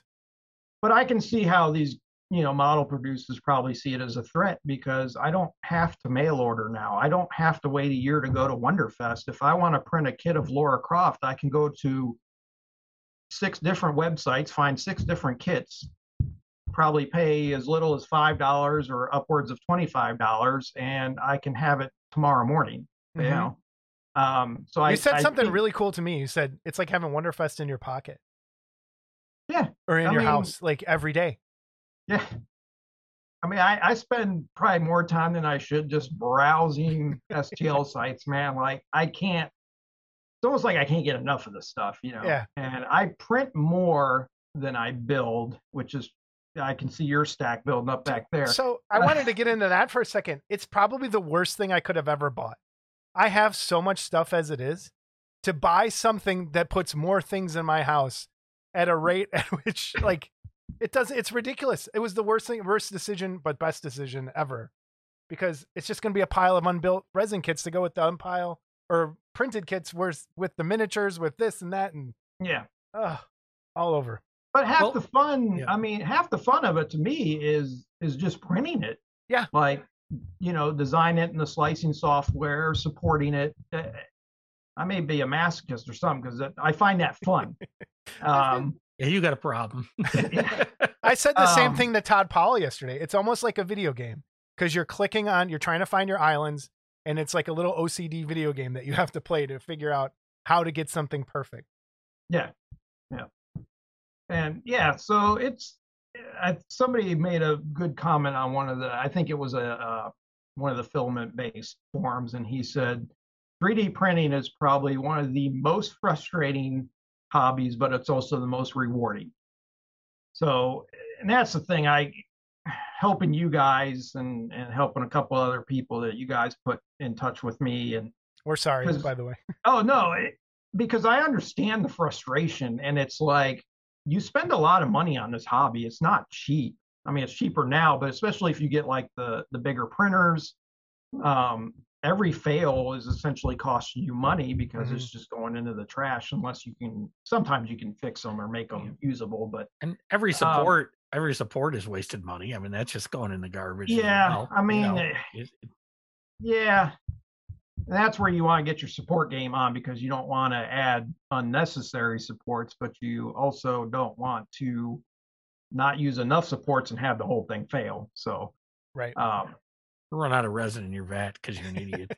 yeah, my resin in my vat is always at the line. I don't care what I'm printing; it's Yep. always at the line. Um, because I I to roll the dice, Jamie. I'm rolling Yeah. the dice. Yeah, I think I got enough in there, you know. And it's Uh, um, yeah so that's the thing is um it, it's very frustrating and i didn't have too much help. There wasn't that much help back then. Um because everybody at that point was still kind of figuring it out. So and i'm glad i stuck with it and then when i know you started having problems you're like i'm gonna just give up you know and yeah, It's and mine like- was on the way. He's Yeah, like it- telling me this sucks. I'm giving up, and I'm like, dude, I just And- fucking bought and one. even when you have somebody Okay. telling you like it'll get better, you're still thinking like this dude's lying to me. I can't get this to work. Um, but it, it is such a rewarding thing, and It it is. is. a cool thing. Like I'm making this stuff in thin air, basically. yeah. Um, so I don't like to see people quit because I know like eventually they'll get it. Um, I helped a guy not too long ago. He got an FDM printer. Um, he saw this. He goes to the same tattoo guy I go to, and he saw the prints my tattoo guy. I do prints for him all the time. We basically just trade art for art. Um, so he'd see all these things in there, and he's like, "Oh, I want to do that," you know. And, and the way you kind of, I don't know about you, but when I first saw it on on the internet and watching videos, it's like you pour liquid in, you push a button, you get up, and you got to print. Yeah. Yeah. that's lies. Yeah. Um, it it looked easy. Everything you see makes it look easy. Um, and then you realize it's not easy when you first start. And this guy was like, I'm buying an FDM printer. And that's a whole nother boat in itself. Um, what you learn in resin does not translate to FDM printing. Yeah, fused Resin- deposition modeling, by the way. Yeah, yeah. Um, resin, it it's up. all it's all about your settings and your supports and your orientation. Those three things. If you can get those three things down, you can do it successfully. FDM, you have feed rates, you have supports, um, extrusion widths, and all this stuff. Um, so it's a whole separate ball game. Um, I don't want to say one's easier than the other, but when I bought my FDM machine, it was literally put the file in and I push push the button and I did have a print. Um, I don't know if I got lucky with that or maybe maybe I, you know, the resin gods were like he had a hell of a time with resin. We're gonna let him go easy on this one. Um, but this guy he he he bought saw all those prints at my tattoo guy and he saw yeah Jamie does those and he saw what kind of printer should I get and I said well get the he didn't he didn't want to get in the resin because it was kind of expensive. So I said, "We'll get this one." Within a week, um, he had made a post that he was selling his printer. uh, he he put slightly used Voxelab for sale, used three times. Uh, I just can't get it to work. So I texted him and I said, "What's going on, man?" And he said, "I can't get it to stick to the bed, and you know it, that's the reverse thing. We worry about sticking to the bed or not sticking to the. We don't want it to stick to the Right. bed. Essentially, FDM, you want it to stick. Um, he couldn't get it to stick, and it's just a big ball of spaghetti because the printer doesn't know it failed. It just keeps spitting out filament. Um, It does look. I've seen them. They look Yeah. like a. Yeah, big ball of spaghetti. Um, so I work. I said, "Don't sell it." I said, "It's just it's frustrating, but you know, here." So I helped him, and he lives a good 35, 40 miles away, and he's he's one of these guys. He's like, "I can't." He's like, "I need you to just come over and show me." And I'm like, "Well, you're you're like an hour away." I'm like, "I can't just." Um, so I said, "We'll try to work through it. You know, I'll Zoom with you or whatever." Uh, about a month later, he's sending me pictures. He bought three more printers. He's got this whole thing going in his basement, and he's painting them and selling them now. And it's like, see, if you would have gave up, you wouldn't. You know, he's having the time of his life now. You know, and he's making Yeah. uh, some side money. So it's like, if you would have sold that printer, you wouldn't be at this point. So there's, and you guys probably know from being on the forums, there is a lot of elitists on there. I noticed that. Yep. and just I, you know, they're just assholes. Yeah, a lot, is. not all of them, but there's a lot of them that there are. you ask a simple question, you're new to it. It's a simple question because you you've never done it before, and they act like you should know this, and they demean you and everything else. And It's the there, I've seen worst. so many people just quit quit the forums because of that. You know? The guy with the tilted build plate, though, he kind of Oh, yeah. a little bit. Okay. He's like, well, I was afraid to tighten it. I'm like, yeah. What? I'm blind in one eye, and I can see that thing Hey, was off by like a half. I'm inch, glad you're not putting tires on my car. That's all I'm saying. Okay. I was think afraid what- to tighten it. Eh, yeah. I think what makes that happen, the elitism, is you take your computer video game nerds and mix them with hobby nerds, and you get this super like that because that's how video game guys talk. Like, oh, you should know this. You you should be better than this. You should do this, this, and this. And it's just the constant mean, condescending bullshit. And it's so great to have found you. And I, I'll give the pledge here for anyone who does want to jump in.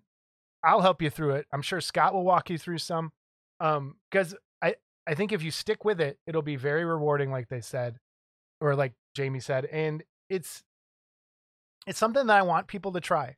And even looking at when you look at people's pages for their STL that they they want you to download, they have a painted copy sometimes, and the painted copy looks terrible.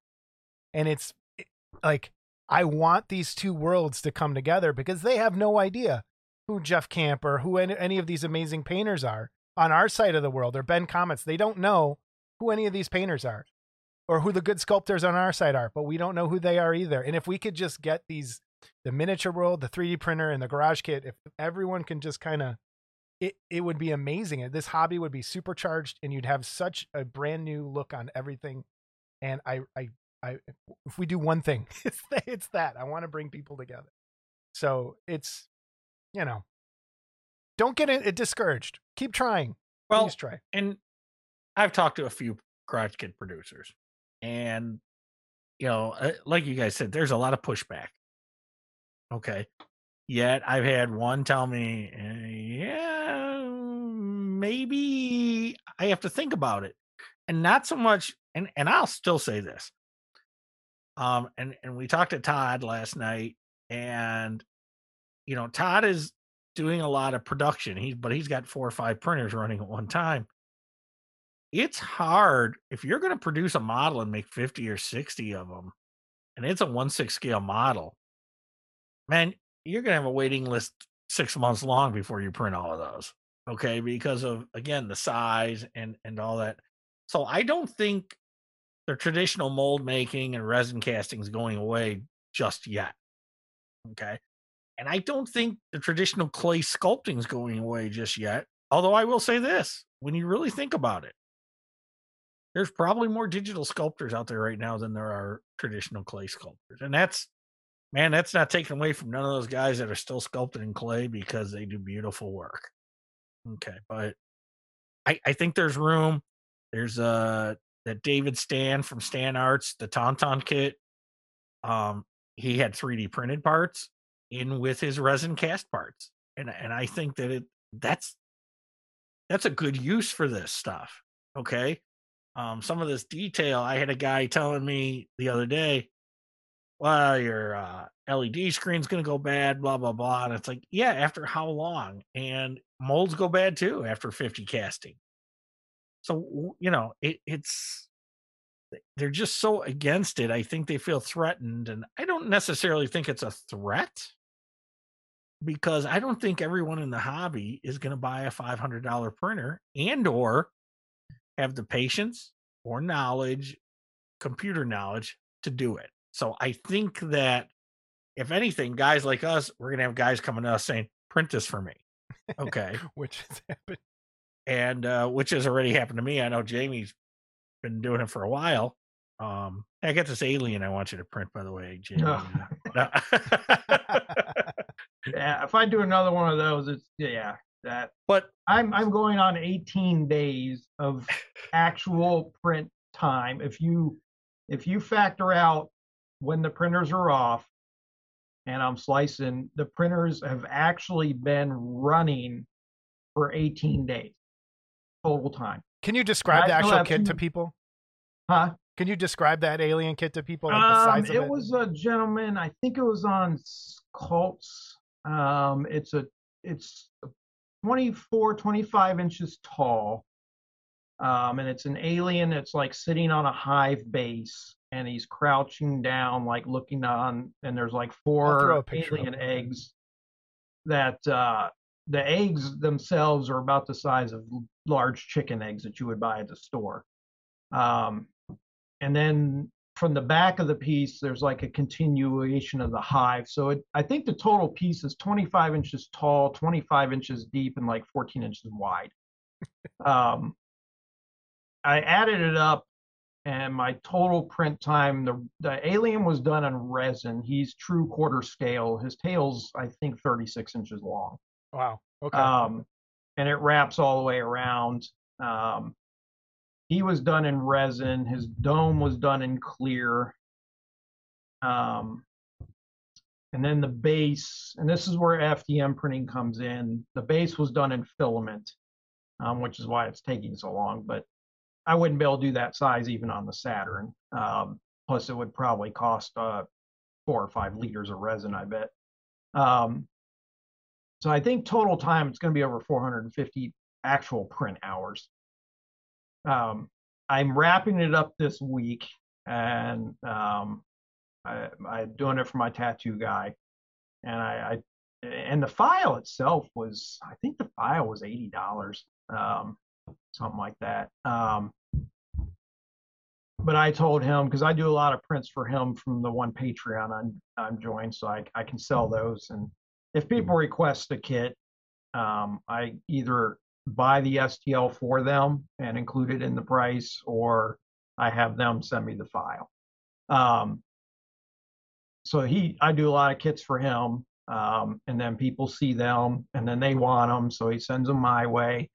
Um, I did that alien, and he had three people already ask about it. And it's not even three quarters of the way done yet. And I, I said, I had a couple people ask. He said, he said, how much? If anybody's interested, and I said, you have to tell them like seven hundred dollars. Like, I'm so burnt out on printing this. you know, I mean, printing takes a long time. Um, it's literally tied up both my FDMs for like the last 18 days. Um, and you got some guys that need some stuff. yeah, I'm throwing your guys' little care package stuff in between. Um, I didn't um, ask for anything. That's him. well, I figure if I'm shipping it, I'll just double up on everything, and you guys can fight over it. Yeah, Jamie, I'll fight. charge him for it. He and probably then- will. Uh, He's yeah. a son of a bitch. Let's just real Yeah, quick that- before before we go out on this. Garage kits. What's your Grail garage kit? Is there one you've never been able to find? Um, I think I found it. I kind of purged a bunch of kits a while back, and um, I had a Tremors geometric kit, which I see on your back shelf there. It's still sitting there. Yeah. Um, I don't think the kit's in there. I think it's just a box. yeah.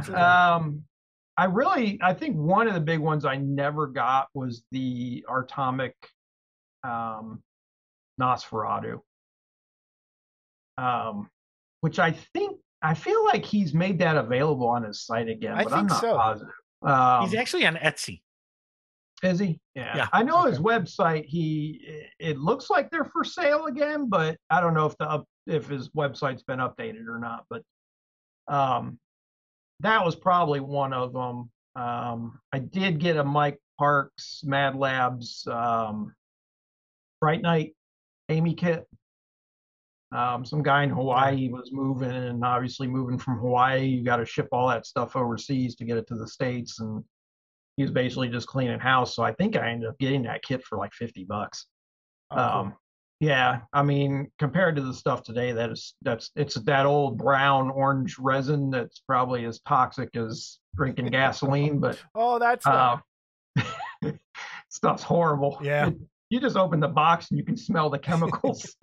but uh, that was one I always wanted from him. That I just you know back then things were ex- real expensive, and I was young, so I only had so much expendable income on this stuff, and so you had to pick and choose. But So do you see this impacting the traditional garage kit hobby? I mean, to the point where they're worried about it, or I do you- think do you see it as a merge?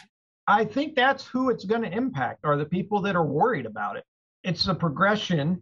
I think eventually we'll see it more absorbed to where you're going to see more files for sale. Um, Mhm. And maybe even at the conventions, people will be selling the files, you know, where you can just buy them there at the convention and give your guy the- your thumb drive and he'll give you the file for 20 bucks. I could see that as a possibility. Um, The bad thing about that- that is you'd see a bunch of guys and giving each other thumb drives out in the lobby. Oh, oh, yeah, yeah, and, know, and like I said, at, at that point, you just you gotta accept the good with the bad. Um, Mhm. but I think the guys who don't adapt to this and use it as a tool, um, like the one guy you uh, you guys were talking about, he does some 3D printing stuff. Some kits are 3D printed, but like you said, it's a slow process. Um, you're gonna have people waiting for months to get a kit if you're 3D printing all of them.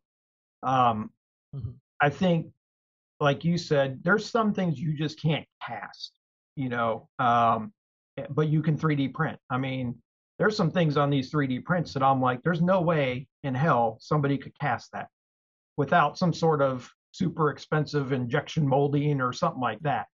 Even Um, this stupid thing, you could never cast this. right. Okay. I mean, Um, it- So I think 3D printed parts is a is is a good example of using it as a tool.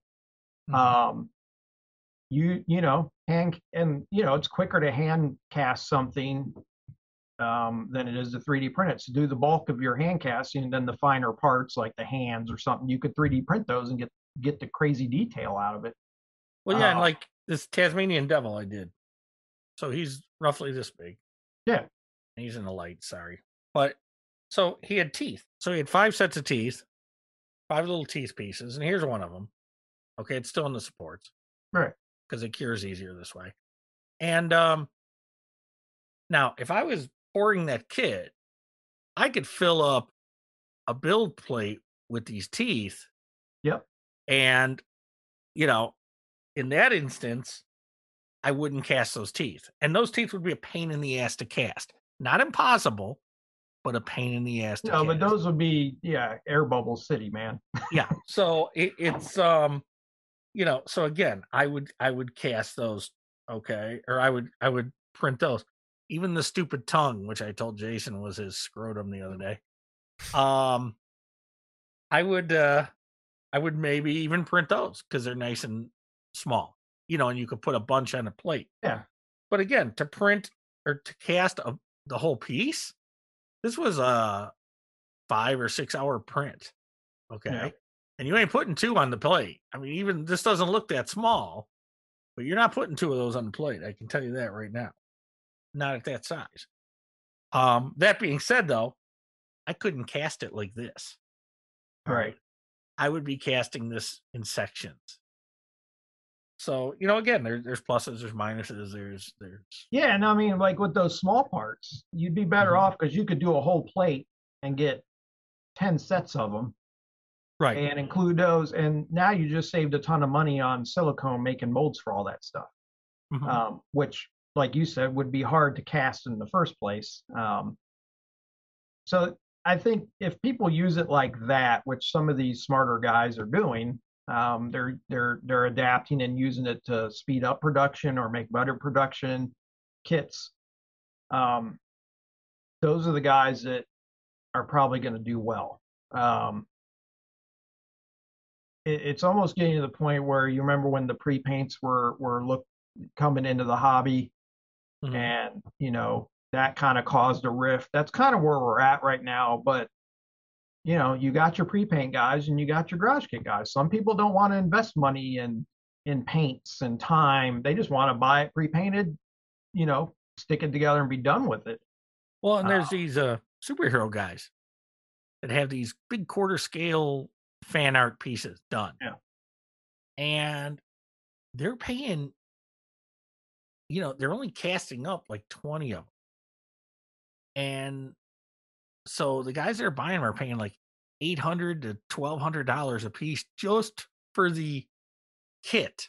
But it's not really a kit. It's not really a they you know, it's a whole different branch of things and then they send them to somebody like John Allred or Riojas or something, and um, you know, and then you're you're ending up you're probably dumping another twelve to fifteen hundred dollars into a paint job. And at first I said, "Ooh, how's this going to impact the garage kit hobby?" Well, honestly, it hasn't at all because it's like two separate things. Even though it's a lot of the same stuff, it's two Yeah. separate things. And I think you're still going to have some separation with this stuff. But yes, it's it's going to it's going to creep in. Yeah. And, and I I mean it, a lot of these producers could use this as another source of revenue. If you're a sculptor, you could sell files. You could sell files of the kit for people who want to 3D print it at home. You could sell cast versions of the kit because some of these guys are printing a master and then they're Mhm. casting, they're making a mold off that master and then casting it. That Mhm. speeds up production. Um, so those are the guys that are kind of putting it in their arsenal of stuff and i think those are the guys that are kind of embracing it and are going to move along with the progression of it um, these people that are just holdouts that are old school that see it as a scourge on the hobby and you know it everything's going digital i mean it is and now our our hobby's kind of heading into the digital era too where you can you know uh, and just having you know the ability to to have immediate help with these things too you know Mhm. um you know what's these kick guys that that actually maybe use 3d printed parts for their smaller parts so you buy a kit and you know taz's tongue was broken when you got it you know the the guy could almost just send you the file of the tongue and you could print your own um you know uh you can't really go wrong with that because yeah you could Right. sell you could you could share the file of the tongue but Right. it's just a file of a tongue where's it going to go so right. So that's kind of a you know almost a customer service thing where that way you don't have to wait for a part to get mailed to your house in three weeks you know Well, and I look at too um, for guys that build, you know, and do dioramas. The stuff you can find probably out there, just stupid stuff. I bet you can go out there and say 55 gallon drum, and and you can print it to you want it eight scale, six scale, Yeah. one thirty fifth scale. I just found on you need. Thingiverse it was 55 gallon drums and gas cans, Yeah, and you could just scale them up and down if you need to. you know, and and all these guys for years have been scratch building it, and kudos to them for the for the work they do.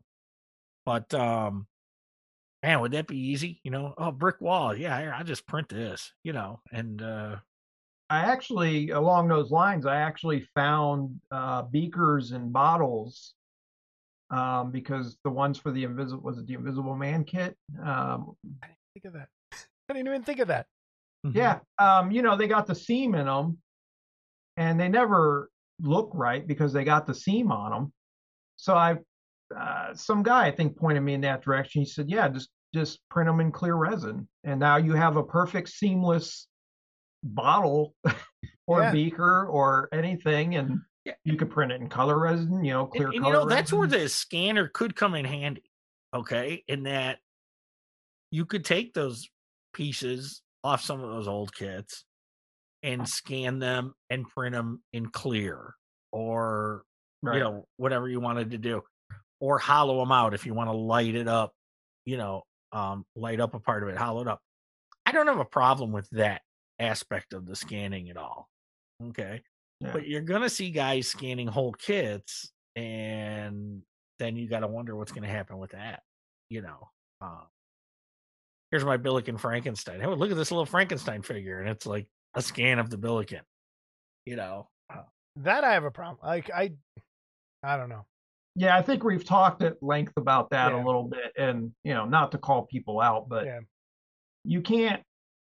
I I feel like even if you take a kit that's no longer in production, and you scan it, alter it a little bit, and then sell it, that's no different than a recast, in my mind. Yeah, I think Um, so too. I think yeah. Um, just because you shrink it down or enlarge it or you know Mhm. pose an arm because you know with blender that you can import a skeleton into a figure and repose it and it changes all the musculature to match and all that stuff so i scan an aurora frankenstein and then just move his arms up so he's you know doing the wave is that is that a new kit you know what i mean like it's gonna be weird. It's gonna be a weird five years, I think, in the in, in the grand scheme of things, when everything kind of shakes out. And I think it'll actually happen sooner than five years. oh yeah Um, any parting advice for somebody? research. That's that's the biggest thing. Um research what you're getting into um and common sense.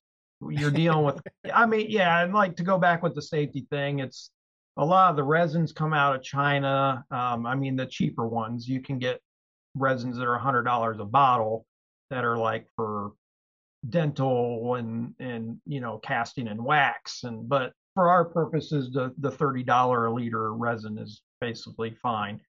But it's coming out of foreign areas. They don't have the safety regulations. So the the safety data sheets are a little vague um and this is new stuff the resin's new stuff I hate to go to the hospital with this and say, uh, yeah well one guy got some on his arm and didn't realize it was there went outside and was Oh. working in the yard and then it started burning because it was curing on his arm um and it's a it's it's a thermo reaction you know it's like super glue when you hit it with zip kicker it it Or like sheetrock when you have your arm encased in it. Yeah. Yep. so yeah it, that's exactly like that. you got to use common sense it's chemicals you know if you practice common sense like you do with any other chemical around your house and not puff it and wear gloves you know Not huff it, Jason. yeah It made me think So- of Always Sunny and Charlie Huffing. Jamie, do you think it would be common sense to take a What?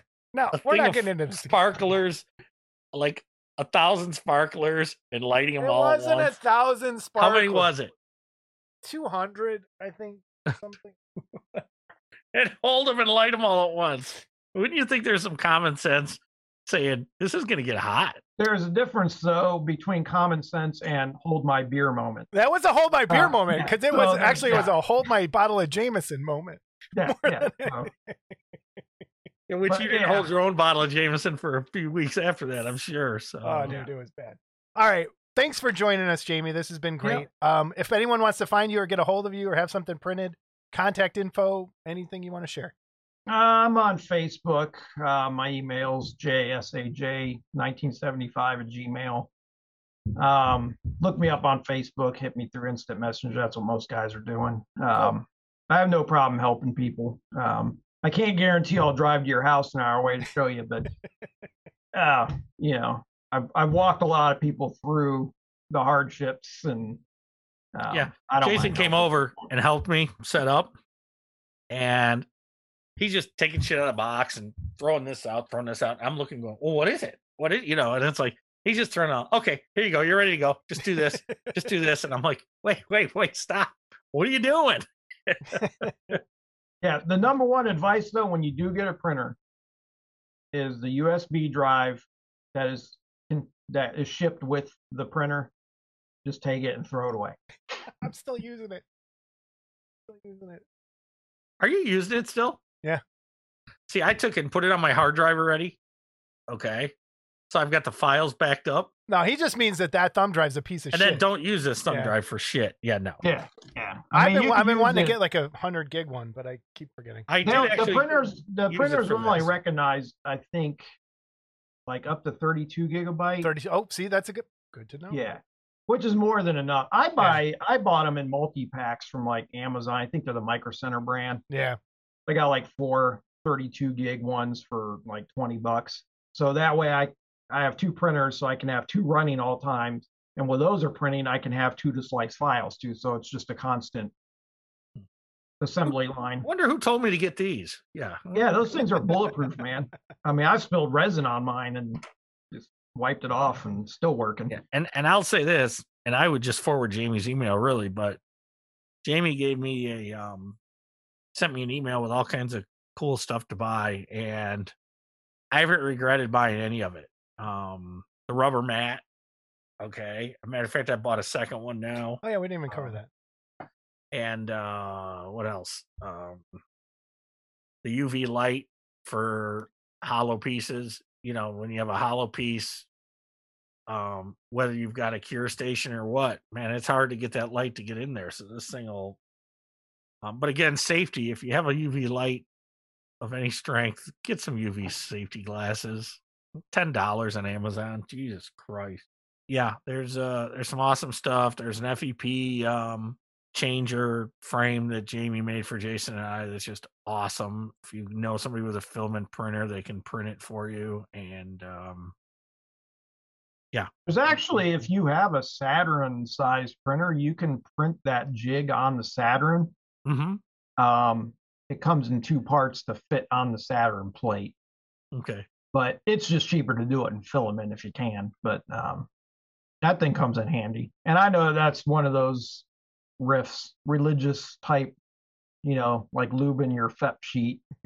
um, the the FEP jig, it's uh, I use a bottle cap, I use a sponge, I use a you know folded Bible page. Uh, you know, everybody's got a million ways to do these things. I'm, you know, what we've talked about here has worked for me.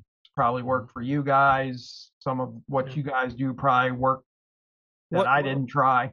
And So- before you change your FEP sheet, no matter what you have to do it, watch a video on them doing it because it's at least you weren't I wasn't going in blind. And also, for those of you not mechanically inclined that are art teachers, um when you, they have little hex head, Allen head, whatever you want to call them, screws. Okay. And they're tiny and they're Chinese. And make sure you put that wrench in those heads really good, or you're going to round them out. You're going to strip them out. It's I uh, that is Screw's fault, not Screwer's fault. no, that no. it- They're shit well, screws. All right, we're not having this. They are discussion. shit screws. But wait, well, I'm not done. Shut up. So, um, and then the, the other thing, I was worried about tightening those when you put the new FEP sheet on. I was said, oh man, how do you know that these are tight enough that it doesn't leak? Well, when you start with this this uh, jig or whatever you start with, and you put that FEP sheet in, it it's big, so you end up cutting the edges off. But when you start tightening the screws, this thing gets tighter. And and I didn't realize that. As you tighten it up, this thing gets tight like a drum. Anybody that's ever get gets one of these things, your resin vat has this FEP sheet. When you hit it, it sounds like a drum if you touch it, you know, if you do a little with your fingernails. And if you talk into it, even you echo. Have you ever done that, Jamie? Have you ever held up and talked into it?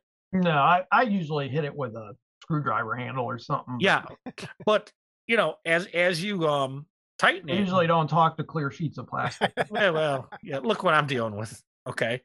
So um but as you tighten it, it it, it pulls this FEP sheet tight. And that's really, I think, what's holding the resin in is the fact that this sheet is tight over the edges and the resin can't get through there. So you don't have to go balls out tight when you're tightening this stuff up. And um it it really I was really intimidated when I had to do it, but it really was easy.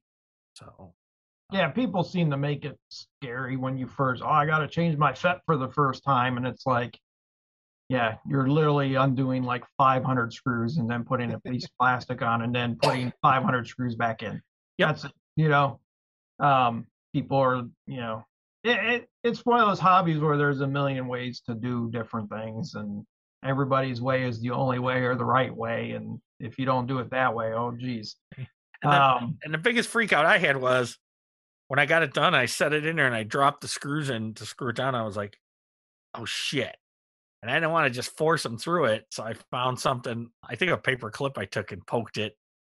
Um, so the screws will go through the two yeah, I bought a, I bought a pick set from Harbor Freight for like two bucks. Me too. Yeah. just pop, pop, pop, and they're done. But I, my problem is, is I'll be doing the FEP and I get all the way around to the, and it takes a while to do with all the screws. Um, I get all the way around to the end, and then usually the Allen keys, you know, um, comes out of my hand and puts a big divot in the FEP. and I got to start over. Uh, Uh, that's happened a couple of times, but well, there are a lot the of FEPs are pitfalls. cheap. Yeah, FEPs they are are cheap. cheap. yeah. But there's Lar- just there's a lot of misinformation. I don't want to say misinformation, but There's a lot of wait. urban legends, is what it's. yeah, that's a better Screen way to it. protectors. Screen Yeah. protectors is another one. You Yeah. gotta Oh, have a screen. Yeah, got to have a protector. screen protector. I know. Yeah, it's. And I don't know, Jamie, have you had a resin spill yet? I printed almost a year and a half without a screen protector. Oh. Um, yeah, and uh, you wouldn't believe the flack I was getting for this. I mean, it was like I was drinking in church or something. You know, it, you do what? Um, um, I had a couple of uh, leaks. Um, generally, it's a tiny pinhole, and I didn't even know it was leaking because I I had a little bit on my screen, and unlike the Mars printers, these don't have a piece of glass over them. Uh, it's just a pure polarizer sheet. So if you screw that sheet up, your screen's dead. Um, where the Elegoo Mars, it had a sheet of glass like your cell phone does, so you could essentially clean it off pretty easily. Mm. Um, and I lifted, I was changing resins, I think, and I, I never clean out my vat, almost never, unless I'm going from like a regular resin to, I'm going on like four months without even taking resin out of my vat. It Jason's in butt there. just Uh, crunched up. yeah, and I went to change from like gray resin to clear resin, so you got to clean it a little bit. And I pulled it up and I saw a little bit of resin on my screen, and I'm like, and this is back when you couldn't get screens. Um, I'm like, did I just kill it? Well, I basically built a little dam around the spill. It was hardened resin with um, uh, silly putty, and then I poured a little bit of IPA in there, isopropyl alcohol, and let it sit. And it softened it up to where you could take a plastic razor blade, and that's another item I think everybody should have. Um, these plastic razor blades, I think you get like a hundred razor blades and two handles for six bucks on Amazon, and they literally are are a razor blade, but it's made out of plastic. Um, and it scraped right off without damaging my screen. And me being me was like, meh, I'll just keep going. uh, and then it happened again. Finally, I was like, I'll get a screen protector because you couldn't find screens. Um, they're just now coming in stock now on Amazon for Yeah. what they were supposed to cost. I think they're 70 bucks, 80 bucks, but um, you couldn't find them for months because of the supply chain being broken. Um, so Yeah. yeah, the screen protectors are definitely a, a must buy. Cool. Repeat that contact info for us one more time. Uh, JSAJ1975 at Gmail. and then I'm on Facebook. on Facebook. Yeah. Well, thanks for joining us. This has been great, and thank you for everything you've done for the show. We're glad we found you, and we'll have you on again, and we'll have this conversation Yeah, I'd like to see, what even if it's happen. not me coming on, I'd like to see you guys continue with a, a 3D printing segment because I Yeah, there's not a lot of info out there for larger and you've probably noticed this on on YouTube. Everything's miniature based. Yep. There's very little Mhm. larger scale based videos out there, and the ones that are uh, seem to have turned into a giant infomercial. So yeah, I, I've Um, noticed that too. um, Well, we'll think about that. I it'd be think nice to have a place for that. somebody out there talking about the larger scale, one Cool. fifth, one sixth, one seventh, one eighth stuff. So yeah, Absolutely. All right, have a great night, man, and we'll talk All right, to you man. later. thanks for having me. See you. Okay. Say goodbye, Scott. Goodbye. Oh, Thanks, God, Jamie. so rude. Bye. Yeah. Thanks, Jamie, for coming on. Thanks for all your help. Jamie has helped us a shit ton. Ton. He's also printed us some stuff. Yeah. Uh, with his FDM printers. So again, thank you a ton. We owe you big time. We do. The We guy do. is just he likes helping people. He's a nice guy. Isn't that You know, weird? he looks familiar, but I don't know that I've ever met him. Isn't it weird to find someone that likes helping people? Yes, it is. It's very strange, especially especially in these parts. Um, next up, Todd Powell of Escape Hatch Hobbies. Yep. First time I've ever talked to Todd. I know, me too. Messaged Todd a bunch of times. Here's a funny thing. Todd had a website at one point and he interviewed me uh, for you know as a producer when I got going with the Moohead models. Okay. And he interviewed me and what he did basically was he sent me a list of questions and I don't know if it was a word file or whatever. And then I just answered them and sent it back and that was the interview.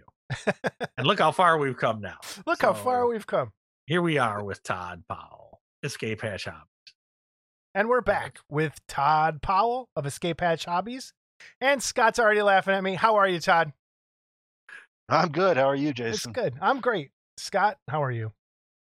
I'm great. If I can get through another hour or so of you mumbling through this, this will be great. All right, cool. Todd, thanks for joining us. We're just doing our this is our 3D printing primer episode. And we wanted to talk to a producer who has kind of incorporated into their business, into what they're doing. And so thanks for reaching out to us and kind of going through this with us. We won't spend that much time on everything, but I want to know what you're doing. Scott wants to know what you're doing and how it's changed your life, how it's made things better, how it's made things worse. Um, and just give us a quick, like, just a quick backstory of Escape Hatch Hobbies. A backstory of Escape Hatch Hobbies. Okay, well, uh, I started up the company about four years ago when uh, when Tom Parker died. He had cult of personality. He was uh, his big business was uh, replacement parts for plastic model kits. I loved it. I've I'd always enjoyed what Tom did, um, but I didn't do it myself very much because I didn't really want to challenge Tom. But when Tom passed, I went ahead and jumped into the business. Uh, and so I, I now have 20 25 replacement sets that i sell and i also do some uh, you know some full kits but you know let me show you how digital is already affecting this and how it's it's um, it's changed the way i do things now first off i should say rob madison about i don't know early this year late last year he got in touch with me his with his maddie the mad monster modeler uh, which you guys have, Yeah, we've have talked about uh, he asked me if I wanted to produce it. I said, great.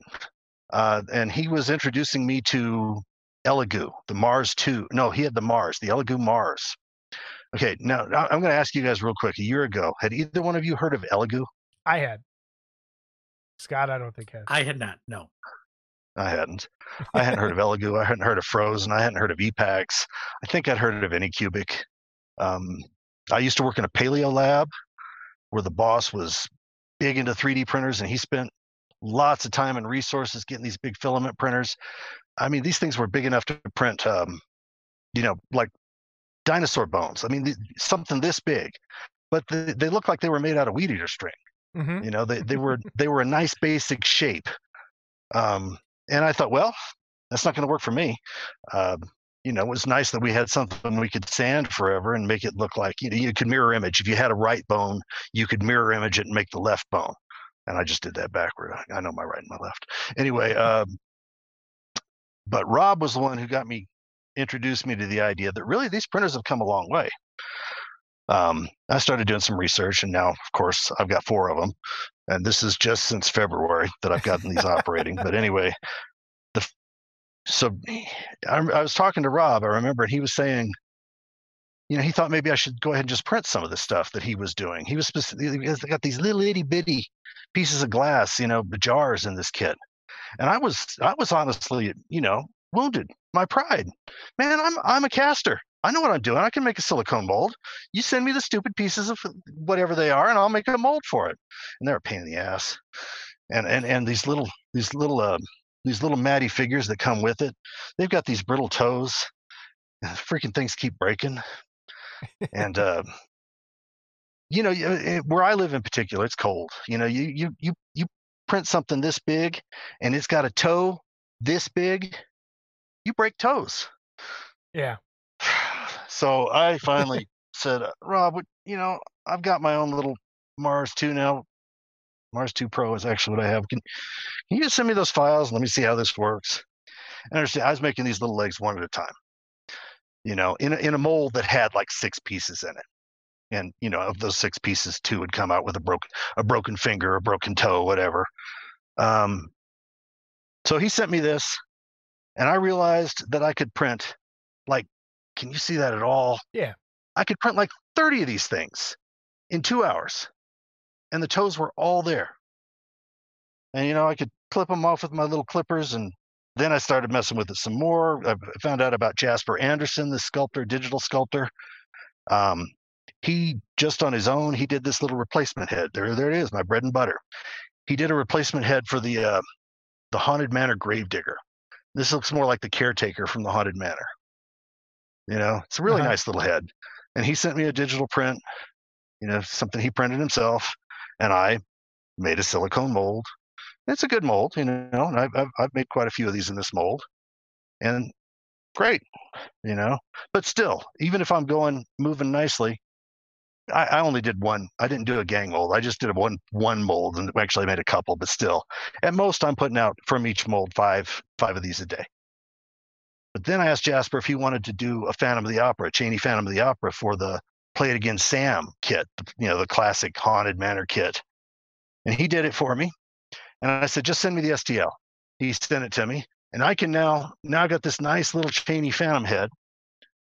And I printed 40 of them again in two hours. All right. So when it comes to small stuff, my life is much easier because I don't have to I don't have to mix all this stuff and every I mean I do have to deal with the fact that these printers are really fiddly. Still, 40 of these and 40 masks, you know, two hours. I had them all, and, and then I thought, well, you know, the Polar Lights fan. My my best seller of all time is this James Bama style Phantom head that Chris Wooten sculpted for me back in 2010. I've I've sold ridiculous numbers of those, about 500 of them, because the Polar Lights Phantom has the worst head you know, possibly of any styrene kit ever. But the rest of it's pretty cool. Well, Scott, would you agree with that? You know, Is that a bad head? Yes. Yes. oh, it's it's horrible. I, have got it around here somewhere. I wish I could show you. But the thing is, what what occurred to me was, well, just somebody occurred it to me, was I've got a 3D printer. You know, and 3D printers aren't confined to the size that you got it. So I took it and I blew it up about 1.7 times, and this this is actually a little too big. I've got another one that fits, and I'll I'll slice it off, you know, to to get because the Polar Lights Phantom, among other things, has no neck. Um, but but but I'll, I'll, I'll reconfigure it in a little little epoxy putty, and uh, this is going to become a Polar Lights Phantom head. And again, I don't know if you can see it, but Jasper's a hell of a sculptor, and so now I've got a really nice Chaney head that I can you know, make available for this Polar Lights kit before too long. Um, you know, the kit's been out of production for 20 years, so who knows? But I, I'll sell enough to be worth what I already have in hand, and I will just make the regular silicone mold out of this. I can't. I still don't know digital sculpture. Cost wise, what's the difference between traditional casting and molding versus so far what you've found out with 3D printing? Well, cost wise, when you're at the place where I am right now, which I, I, imagine is the place where you guys are too, since you you started just really a couple months after I did, 3D printing is the most expensive thing I've ever done in my life. but uh, that's just because I'm a you know I'm an, I'm kind of an ass when it comes to this stuff. Um, my I, I, was an English major. You know, I, Scott made made his living actually using his hands and doing things, but I spent 20 years typing, so I had a lot to learn. But that's what I'm doing now, Todd, by the way. That's, typing. that's what I'm doing now. For, yeah, it's I, I, went back to the same place, and they have me doing computer. So, but yeah, cool. The thing, uh, you know, the thing is, I was uh, when I got into this hobby, I really threw myself into it because it was just fascinating to me and it was fun. Mostly, it was fun, and I learned how to make molds uh, with a lot of help from you know, some uh, some long distance friends. William Paquette helped me a ton. Rob Rotundi is, is ridiculous. He was my guru for about six months, answering question after question. Um, and a lot of what I learned making molds then it applies to these things, you know. So you, you, learn how to angle things. You learn that the top of the head is not necessarily the top of something when you're considering a mold. That's not necessarily the high point. And the same is true of these things, in a slightly different way. I mean, you know, like I've got this. Um, uh, where's a great one? This this morning monster thing right here. Um, and I have these chain links all over it. That okay right there is not something I would ever want to do in a silicone mold. Every single one of these loops is going to catch silicone in it. And I got to do some kind of trick to get it out and to get it not to catch a bubble and all that stuff. But still, the basic knowledge is there. So here's a mold I, I did. This is what? I don't know, maybe 10, 10 bucks worth of material. And it took me 30 minutes maybe to set it up. Um, and hopefully it'll work. You know, the castings that I'll get out of it.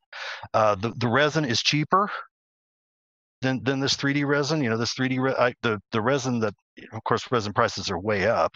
You can get 10 gallons of uh, the, the material that I'm using. After it's been shipped to you, it's a little more than 500 bucks, which is a lot of money. But still, I got this one kilogram bottle of uh, 3D resin, and that's uh, about 36 bucks from Siraya Tech, and that's mm-hmm. actually a really good price for this stuff. But once when I'm moving right, you know, when I'm in a groove, first off, when I'm doing something like my little phantom head, you know, and I print 40 of those at once, okay, my total invested material there is, I don't know, less than five bucks to print 40 of these things. And there's not a single dud. You know, they're all fine. And I don't have, I didn't spill any of it, hopefully.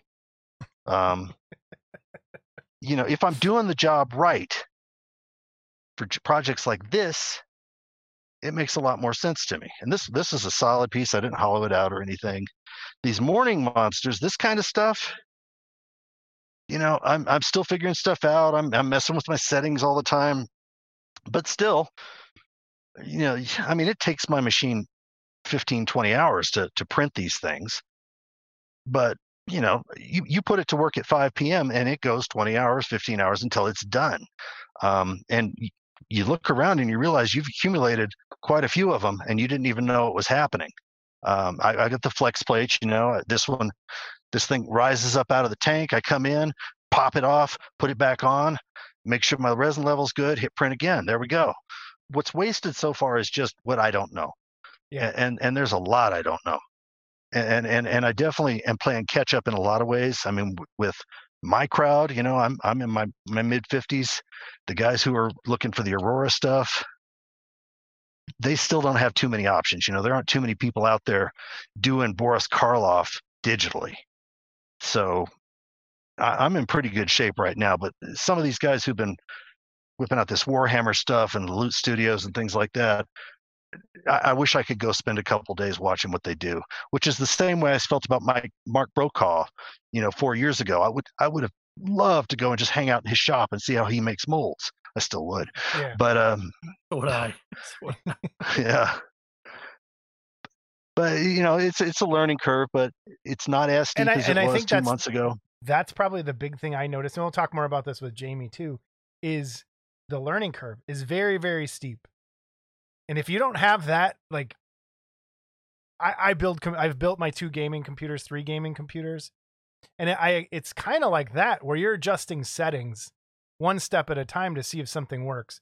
And if you don't have that kind of brain to be like, okay, I have enough patience to sit here and fiddle with this for a little while, and then wait 20 hours to see if it works, and then go back and adjust Mhm. something to try. You have it's a it's a different mindset, and it's I'm not saying there's a right and a wrong because you have your guys that are like, I just want I just want a model kit, and I don't want to have to do this, and I don't want to. I just want this, and that's fine. I just for people like me, it's a whole second hobby, and it's like the slicing software where you have to build your supports and stuff to me it's almost like a it's like a OCD game where I'm trying to figure out and and and push buttons to make something work. And I like that.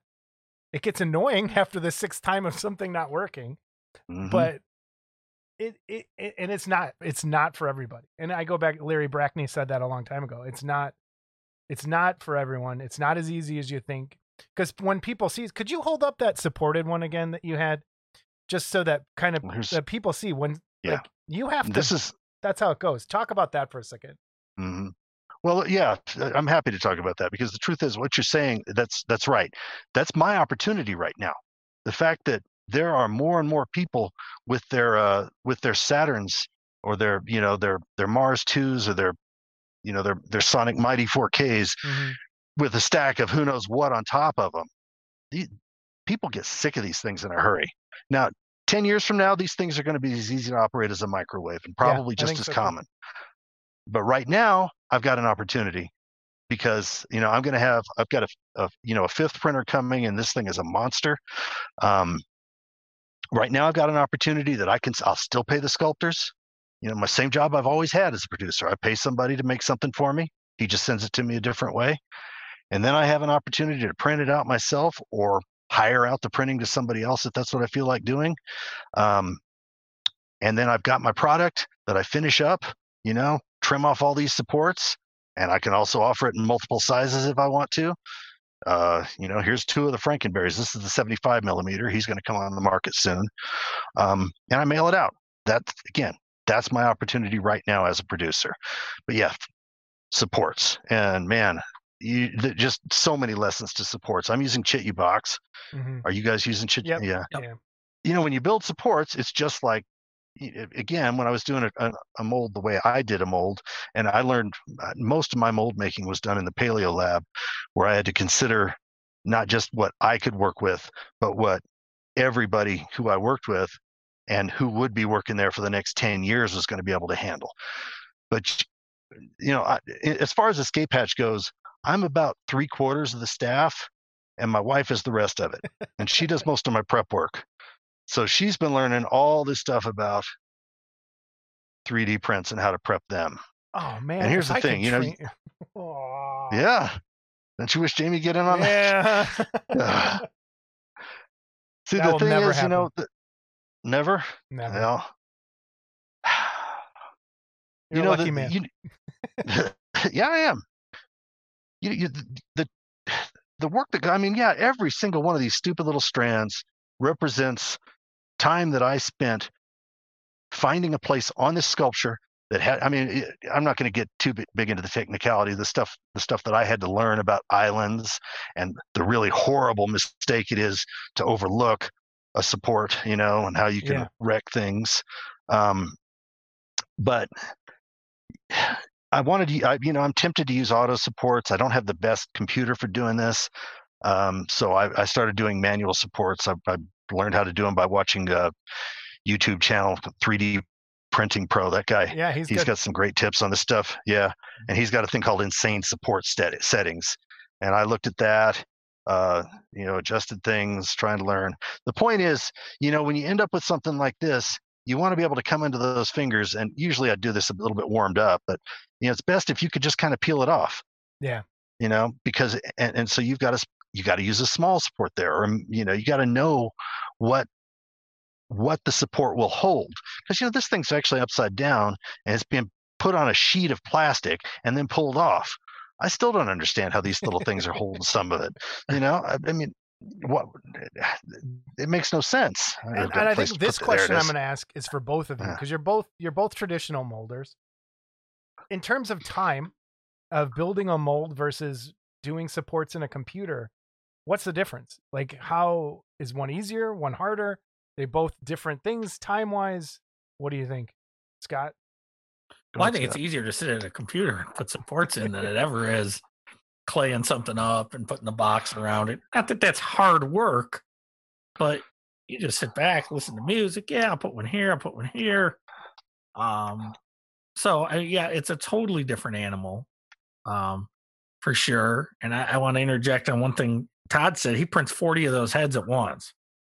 And keep in mind, once you cast 40 things in a silicone mold, you start to get a lot of mold. Um, you know, it starts to degrade the mold. Yeah.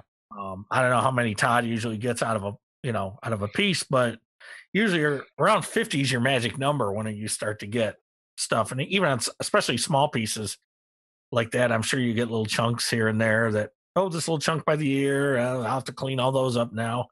So the nice thing about the digital in that case is like he said 40 of them come up flawless and you're good to go snip and ship you Yeah. know right, um right.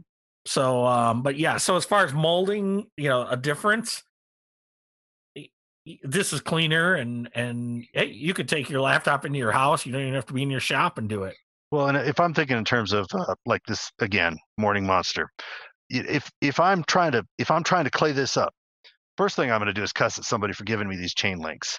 But then what I got to do is I got to consider, okay, what I how would I do this?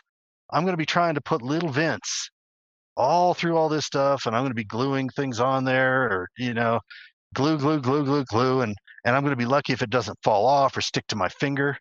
You know, the, the worst that happens well, the worst that happens is that I overlook a support and it screws up the print. But generally, what happens is, you know, I, I, I inspect these things from every angle before I, I call it good. So, eh, you know, I'm, I'm not really likely to, you know, to end up with that big a problem. So it, it's, it's, it's easier. Uh, and yeah, for sure, it's, it's, this part of the job when you're just using your laptop you can do it you can do it in your bed you know right before you go to bed at night you don't have to be in a specific place to do it you don't have to have you don't have to have the super glue and the light that you're focusing and maybe the magnifiers and all this stuff um you know it, it's it's a trade-off every lots of people i'm sure you, you hear this all the time you know people who are saying i like the old way i like my i like it in, i like clay sculptures and that's all I want to hear about. Um, i- it is. It's a different animal, and and and I'm not. I'm not painting the Sistine Chapel. You know what I'm doing here is I'm making toys for middle-aged men. Um, so Yep. this is this is a this is a nice new tool to have. I'm not giving up making the old-fashioned molds. I'm not giving up working with clay sculptors. Uh, but although I will note that there are fewer of them all the time. You know, the few that are left who are still interested in working with garage kits, they're busy as hell. Yeah. You know, you, you, I, I've been waiting two years for for a couple projects to get done from from you know, I, great guys. I know they're going to do a wonderful job. They're just really busy. Yeah. And, and there's there's not many other alternatives. All the other guys have either retired or moved on. They moved to digital. Meanwhile, there are thousands of digital sculptors, and then you got a whole new raft, a bunch of things to watch out for because you don't know any of these people and they don't know your concerns and they might be in I don't know Zimbabwe and they might sell you a digital sculpture they'll never send you, but who knows? Yeah. I, I, there is a lot of pushback I've noticed from Garage Kit guys, and I, I kind of one of the reasons I want to do this episode is to kind of alleviate some of those fears. I don't think it's going to replace Garage Kits. I think it's a new way of doing certain things, and I think it's an opportunity to do things better, sometimes even, and to open up the audience to people that never knew we even existed. And I I don't get the pushback. I well, I kind of do because there it's your traditional. It's it's a very hobbies are protected. They always are. Bringing in new people, everyone's like, oh, we're we're the old crowd. We got to do it my way. And I think if people can kind of just go, all right, there's a there's a place for this, and I think exactly what you're doing fits. Uh, making 40 heads at once is a is a hell of a lot easier than doing one or five in a day, and having to redo that mold after 40. Right. Um, Right. And I think it's a bright future. I really do, and I I think it's going to bring a lot of people back, and I think it's going to invigorate some people who might find stuff like I'm finding stuff I've never like thought would be kits in the in the digital realm, you know, and and I'm a young I'm on the younger end of this, and so a lot of stuff I like Mhm. nobody likes, and I can find that one guy that made a digital sculpt of it, and there it is, and I can print it out, and it's good for me. Oh, if I see one more Right. Harry Potter fucking digital sculpt, I'm gonna kill myself. but like you said, it, it's it's where it is. And Todd, let me. I want to ask your thoughts on this, and this is kind of where I am with it. First of all, you can incorporate both, and I know you talked about um, your box art Hulk that's forthcoming. Um, you're going to cast the base in traditional resin, okay? Yeah. and then uh, the rest will be digital, but um, and that makes sense to me. Oh, you know, because Mhm. That's a Right. piece that you can pour in minutes and and pop out maybe three or four in an hour if you had to. Okay. Right. Where if you were printing that because of the size and because of the angle you have to put it at, you're probably looking at an eight hour print and he'd be forever. Where with the rest of the kit, he can put multiple parts on the bed. He can't with that. And, and if I'm wrong, tell me. But that's kind of what I figure your thought You're- process. You're So exactly right. I don't have Yeah. Yeah. So there's incorporation that can be done. this is the the base for the the morning monster right here and it's just an old fashioned so you know silicone mold resin casting so yeah I, and, and you're right i can i can make them make them forever the mold took me minutes to make so Mhm. true And that I mean that goes back to the I oh man I I don't have the name off the top of my head, but I've gotten now two kits, one from Stan Arts and one from oh I can't remember. But again, it has resin parts and it has 3D printed parts. Things that are like things that you could never ever cast because they would break, like you said. Like this is from Ed Bradley, and they're in here. These two little antenna that are for the grasshopper guy. that you couldn't you couldn't mold those ever. well Uh, it's it's not the future of the hobby it's it's the now you know just just because these young people who are doing it are not doing Bela Lugosi kits they're still doing the basics. They're still buying the kits you know getting the kits one way or another. They're building the kits and they're painting the kits. It's the same thing. It's just it's the hobby. We don't whittle model airplanes like our fathers did or our grandfathers in your case jason. And and our kids do not build you know the universal frankenstein monster. That's it, Yeah. things have moved on but it does continue. And Well, and I think you know, for stuff like quarter scale busts and one six scale figures, I, I think it's gonna be hard for this to replace it as far as for a production. If if you're gonna sell them as a production thing, and even your uh your morning monster there, you know, that's on the big end of that. Um, because of how long that takes, your production is limited to, you know, now you've got four printers, but if it's someone starting out with one printer, you got to look at that and say, if I got silicone molds, I can make five a day. Now, granted, again, because of the uh, constraints you would have silicone molding that, this is really the best and only way to go. But, you know, when I look at if you took just a basic Jeff Yagher Frankenstein, uh, like your Glenn Strange kit, um, Mhm. you know, you'd be forever printing that. And where you Oh, yeah. probably, I don't know how many you can make in a day, but, you know, you could probably, I'm sure, pump out three or four a day if you humped it really well. And, um, Mhm. you know, it would take you a whole day to print one of those, I would imagine. You know, I, I well, th- those are Aurora scale. I'm sorry, that's not one six scale, but you know, the point I'm trying to it, make, it takes a long time yeah, it, it's not going to replace things like that. Okay, but I think you're going to see a lot of mix. I, I do think you're going to So- see a lot of mix. certainly stuff like George's uh, wall hangers, George, George Stevenson Blackheart models. That you know that stuff. Yeah, it, the 3D printers are not going to make sense for that. Mhm. Uh, this big printer that I've got coming would probably print five of them at once uh, of my Frankenstein, you know, my my strange Frankenstein. Mhm. But you know, then, then my LCD is going to give out, and I got all kinds of problems. So no, yeah, absolutely. The traditional resin casting is staying in the mix while I'm in. You know, I've got a few years left before I hang it up. So yeah, it's it's Yeah. not going away. I think my last question How do you feel about, let's say you have a sculpture and you want to sell it traditionally cast one, but what if someone wants the STL to print it themselves? Would you be open to selling a resin kit for those who want a resin kit and a file for people who would want a file?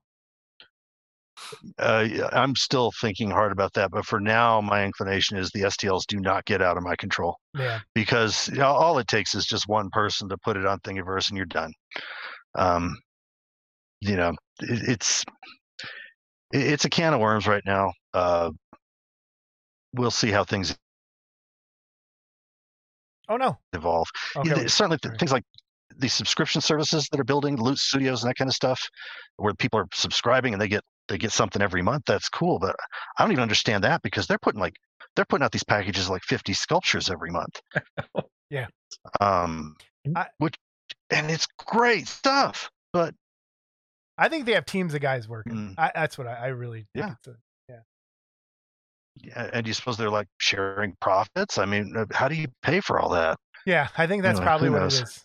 Man, certainly this is meant as no disrespect to any digital sculptor out there, but you know these these clay sculptors are used to getting X amount of dollars for a, a clay sculpt, and I think they think that hey, a digital sculpt's going to fetch that same dollar amount, and I don't know that it is in today's world. Um, the the stuff I'm buying for fifteen dollars a piece, I'm like blown away by. So it's you know, I'm on a Patreon for five dollars a month. You have access to like 300 files, you know, and it's like, and the guy's got Mhm. 800 followers, so he's raking in four grand a month. But you know, wow, how do you get to that point? And then, Right. and then he says, "Yeah, don't don't sell the STL, but you can print and sell as many as you want." And I'm like, "What the hell?" All right, Todd, thanks for joining us. This has been great. Uh, I hope you kind of alleviated some fears of other producers, maybe to dip their toe in there. Um, again, thanks for trying new stuff and thanks for joining us. thank you very much for having me it's been a ball so i look forward to watching the episode Uh, where can people find you? Uh, escapehatchhobbies.com is my website. My webmaster is Harry Spock Malone from the clubhouse. he has made my business. I, I cannot thank the guy enough. He does it. Oh man, he has a ball with that stuff. But you can also find me on Facebook, uh, Escape Hatch Hobbies or Todd Powell. Look Cool. for me there. And thanks for the donation for the Taurus. Yep. Oh, you know, I got to give Rob credit for that. That that came from Rob Madison. He is he is, as you say, the the the, the greatest guy in the world. Yeah, he is. So He is. so, but I'll send some else your day. Wait Cool. sometime. So. Excellent. I'll have a great night. Thanks, Thanks a lot. for joining us, All right, man. Take care, Todd. Bye. Thanks. Okay, great. I think Todd has uh shown people the way, actually. Um he's using it as a tool for where it works and where it doesn't. He's still doing his casting. So I, I think there's a lot of good information in there. And again, thanks to both of our guests for coming on. Uh we really do appreciate it.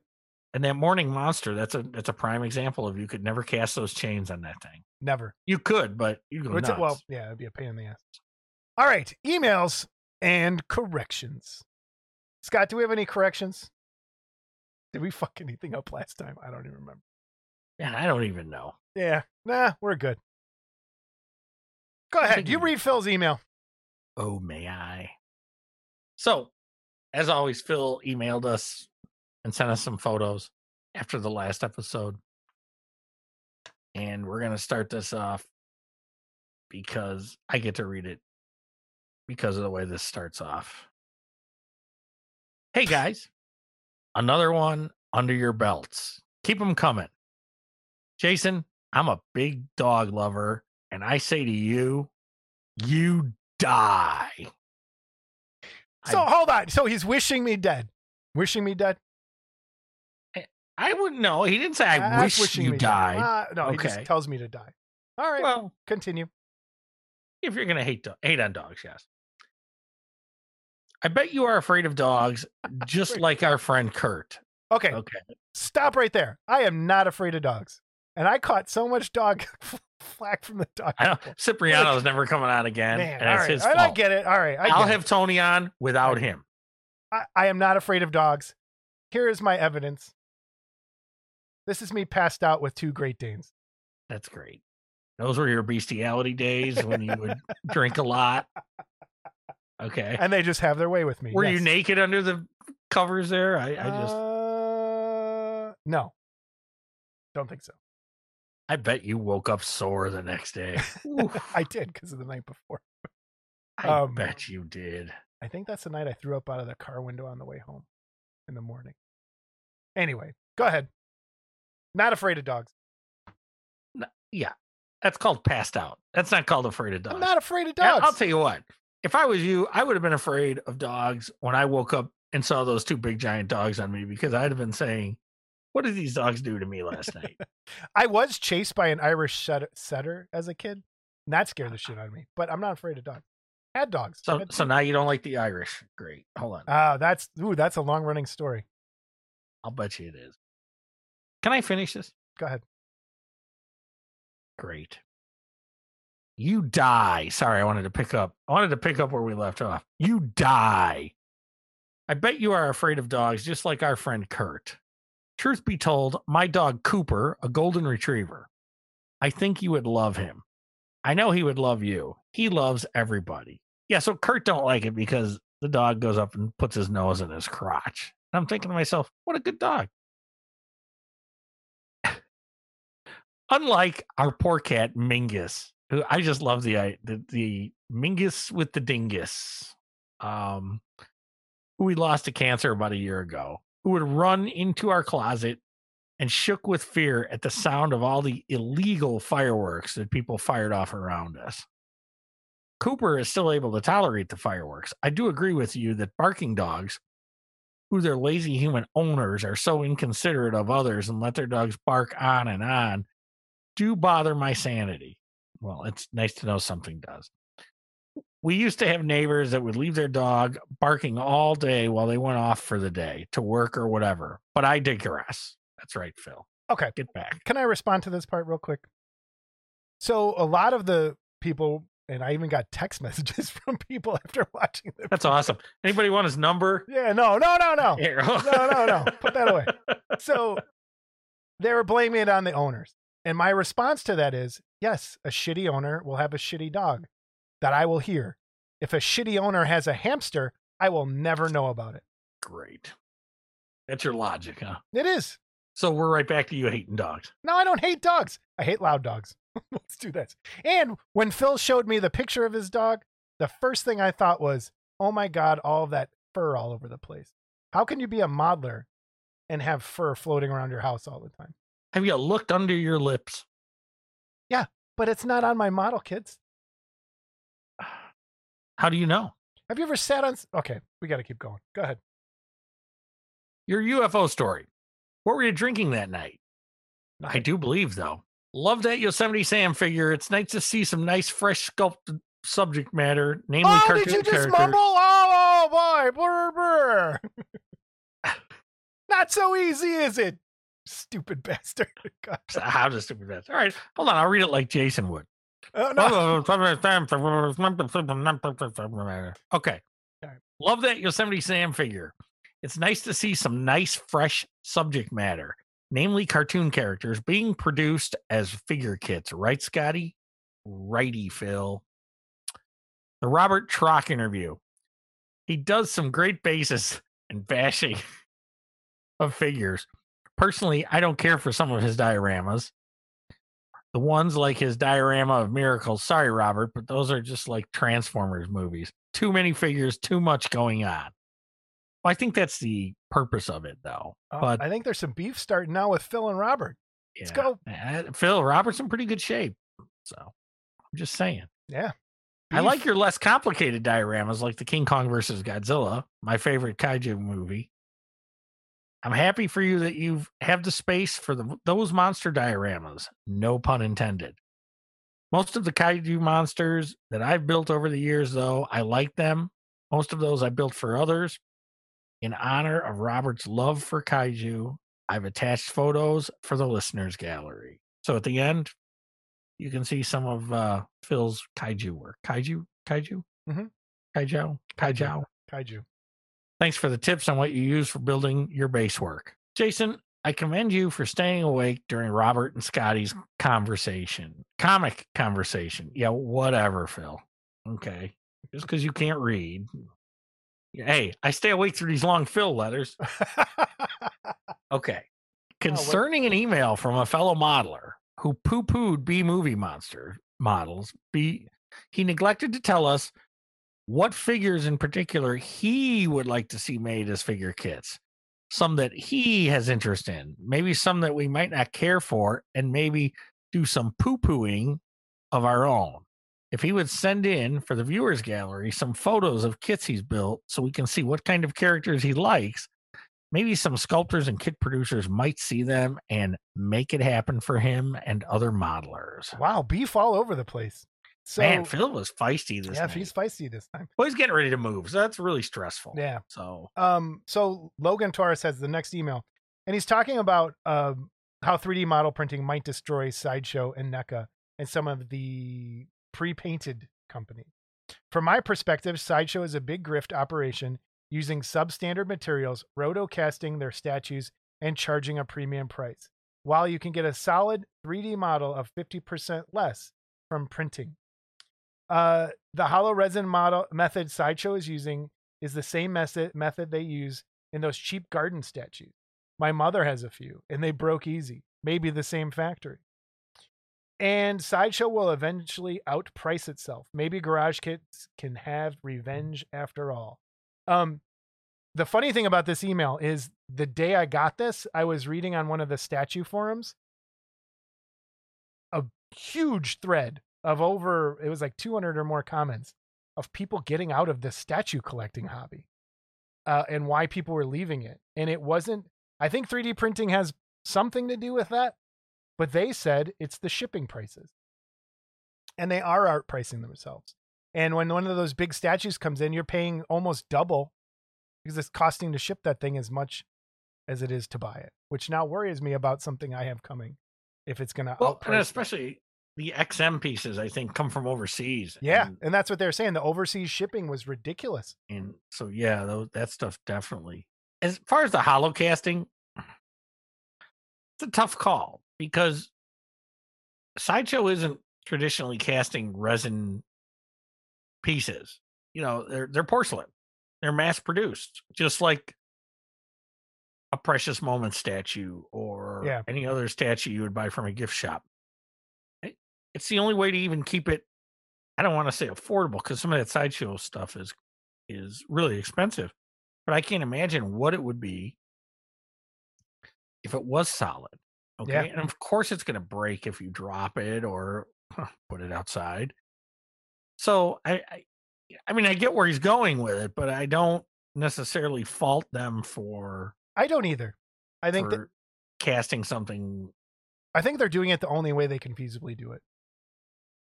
The problem is, I it? think their problem is size. But again, a lot of the superhero collectors want quarter scale stuff. What they want. And so when you put a quarter scale piece, you, you package it in styrofoam so it won't get damaged in shipping, and then put a box in it around it. And have You're to engineer it so you can ship it. Okay. It's going to weigh, it's going to have some heft.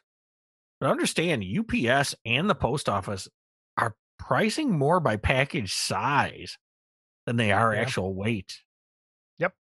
So as soon as your package goes bigger than 12 inches on every any dimension on a box, it changes the price. Yep. For the post office. So again, I, I have a zillion Bowen pieces, and even some of those boxes are huge. But the Bowen pieces were more like one eighth scale. You know, they weren't one sixth, they weren't one quarter. So you guys keep wanting that quarter scale stuff. Sideshow's playing to their market. Yep. And I can't blame them for that. I can't either. All right, our next email uh, is from Greg, and we've learned how to say his name. It's not Domian, it's Damian. So Greg Damian uh, sent us a really cool email, and this has well, the first part does.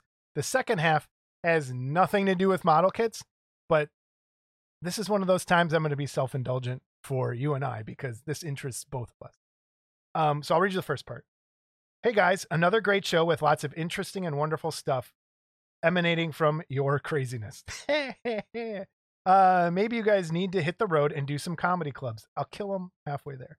Well, at least you guys can make me laugh. Love the interview with Robert. Funny that you know someone's work and have seen it, but have never known who did it or their background stories.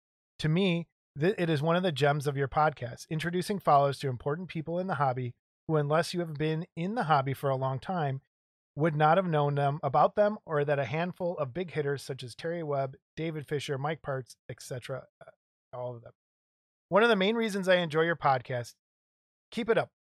Would love to see Robert finish that gargantuan diorama. Love the idea he had of letting other painters complete a specific kit within that dial. Looks like a Tom Sawyer deal to me. It is total wash whitewashing the fence.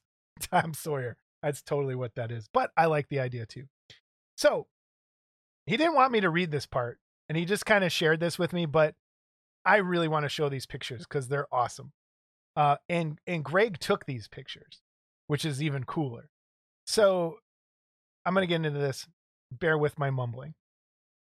Now, this di- next dissertation is for Scott, and you may not want to post this part on your show, but fine if you do. Disco demolition. I was also there. I did not go for the disco. So any so as any lifelong Sox fan, going to a doubleheader to see two games for the price of one was always top on the list. At the time, I did not put anything into the disco demolition Steve Dahl was planning.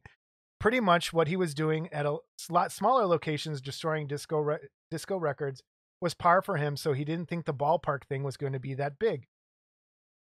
Until I was on my way to the park. Luckily, I did not drive and took the bus to the game. As we transit through subsequent stops, more and more younger folks got on the bus carrying records. Seemed that if you bought a disc, brought a disco record to, to be destroyed, you could get into the park for 99 cents. By the time I think we it was 98 nine- actually. was it 98? Well, because the loop was FM 90. oh, there you go. 97.9. Yep. Yeah. By the time we got to the park, the bus was filled and the outside of the park was crawling with thousands of ne'er-do-wells with disco records slithering into the park. As as was the case back in the late 70s, the Sox were not a big draw, so buying a general admission ticket and then wandering my way down to the field level boxes was simple. So Scott's story of what happened that night was pretty spot on, so I won't go into any more detail other than along with about 15,000 other Sox fans, I was sitting, dodging, ducking, flying disco records between being thrown by 40,000 moronic motherfuckers during the first game. Can't tell you how many cherry bombs went off or the guy climbing the outside of the foul pole from the second deck. I had brought my camera to the game to shoot the action since I was so close to the field. I did manage to capture some interesting shots I've attached to the letter. Photo number one is pre pregame with Harry Caray interviewing Lorelei, the Loop girl, along with Steve Trout, the starting pitcher from the game. Seems he was very interested in Lorelei. Oh, I can't blame him. Back Yeah, then, yeah, oh, yeah. she was beautiful. And uh, for all you Cubs fans out there, Harry Caray started with the White Sox. Yep. A lot of people don't know that, but Yep. he started with the White Sox. Photo two is Steve Dahl, along with Lorelei, being driven to home plate between games to set off the big explosion of disco records. Lorelei seems quite happy to be there by the big smile on her face. Photo It's three, also Garry Meier next to her. is that Garry I'm Meier in there? sure. That's what I thought. Yes. Uh, pho- third photo is Lorelei being dragged out of the jeep to meet all of her fans. Me thinks that might be a little fear on her face now. It Yeah. totally does. Um, photo four is the melee on the field. Melee. Did you say melee or melee? Melee, you moron. yeah, melee. There's some people that say melee. So, uh, the you photo mealy four is the mouth mumbling moron. It's That's a melee. Steve Austin thing, melee. Uh, the photo is the melee on the field. Notice and Andy Fran Usher running out of the field, off the field with third base in his hand. These idiots were taking everything they could off the field. Saw one guy about 30 minutes into the scrum walking around wearing a large piece of sod over his head like some sort of gladiatorial armor. And they Uh, talk about the Capitol riots. Dude, These people were nuts. Photo five is the wonderful Chicago police coming to calm things down about a half hour into this bullshit. Photo six is owner of Bill Veeck looking like, what the fuck just happened? a point to be made. Bill was known for his stunts to draw people to the park, and he got reamed about this one. But it was his son who planned the organization, or planned and organized this, and unfortunately, the media tried to make him the bad guy in all this. Not this time. Another point Scott made was that there were no cell phones back then, so parents did not know what was happening to their kids and who went to the park that night. I didn't get home until three hours after this ended. It was such a mess getting out of the area. My parents were livid, but there was nothing they could do. So that was from Greg. I thought that was pretty cool. Thank, I love those pictures. And being, you know, it's a Chicago thing. Disco Demolition was huge. Uh, from Marty, Neuro. I'm a bit older than you two. Norm Saunders was an illustrator I simply loved. This is because we had no idea who Norm Saunders was at first, and then we figured it out. Uh, my father was a pulp collector, so these illustrations are very much a part of my childhood. But it was the Batman 1966 gum cards that really drew my attention as a youngster. Here are a few examples, and as I said, I wish some sculptor would do Norm Saunders' version of the Catwoman. So we Did do have some Norm Saunders. Backman? Did I say Batman? Batman. Yes.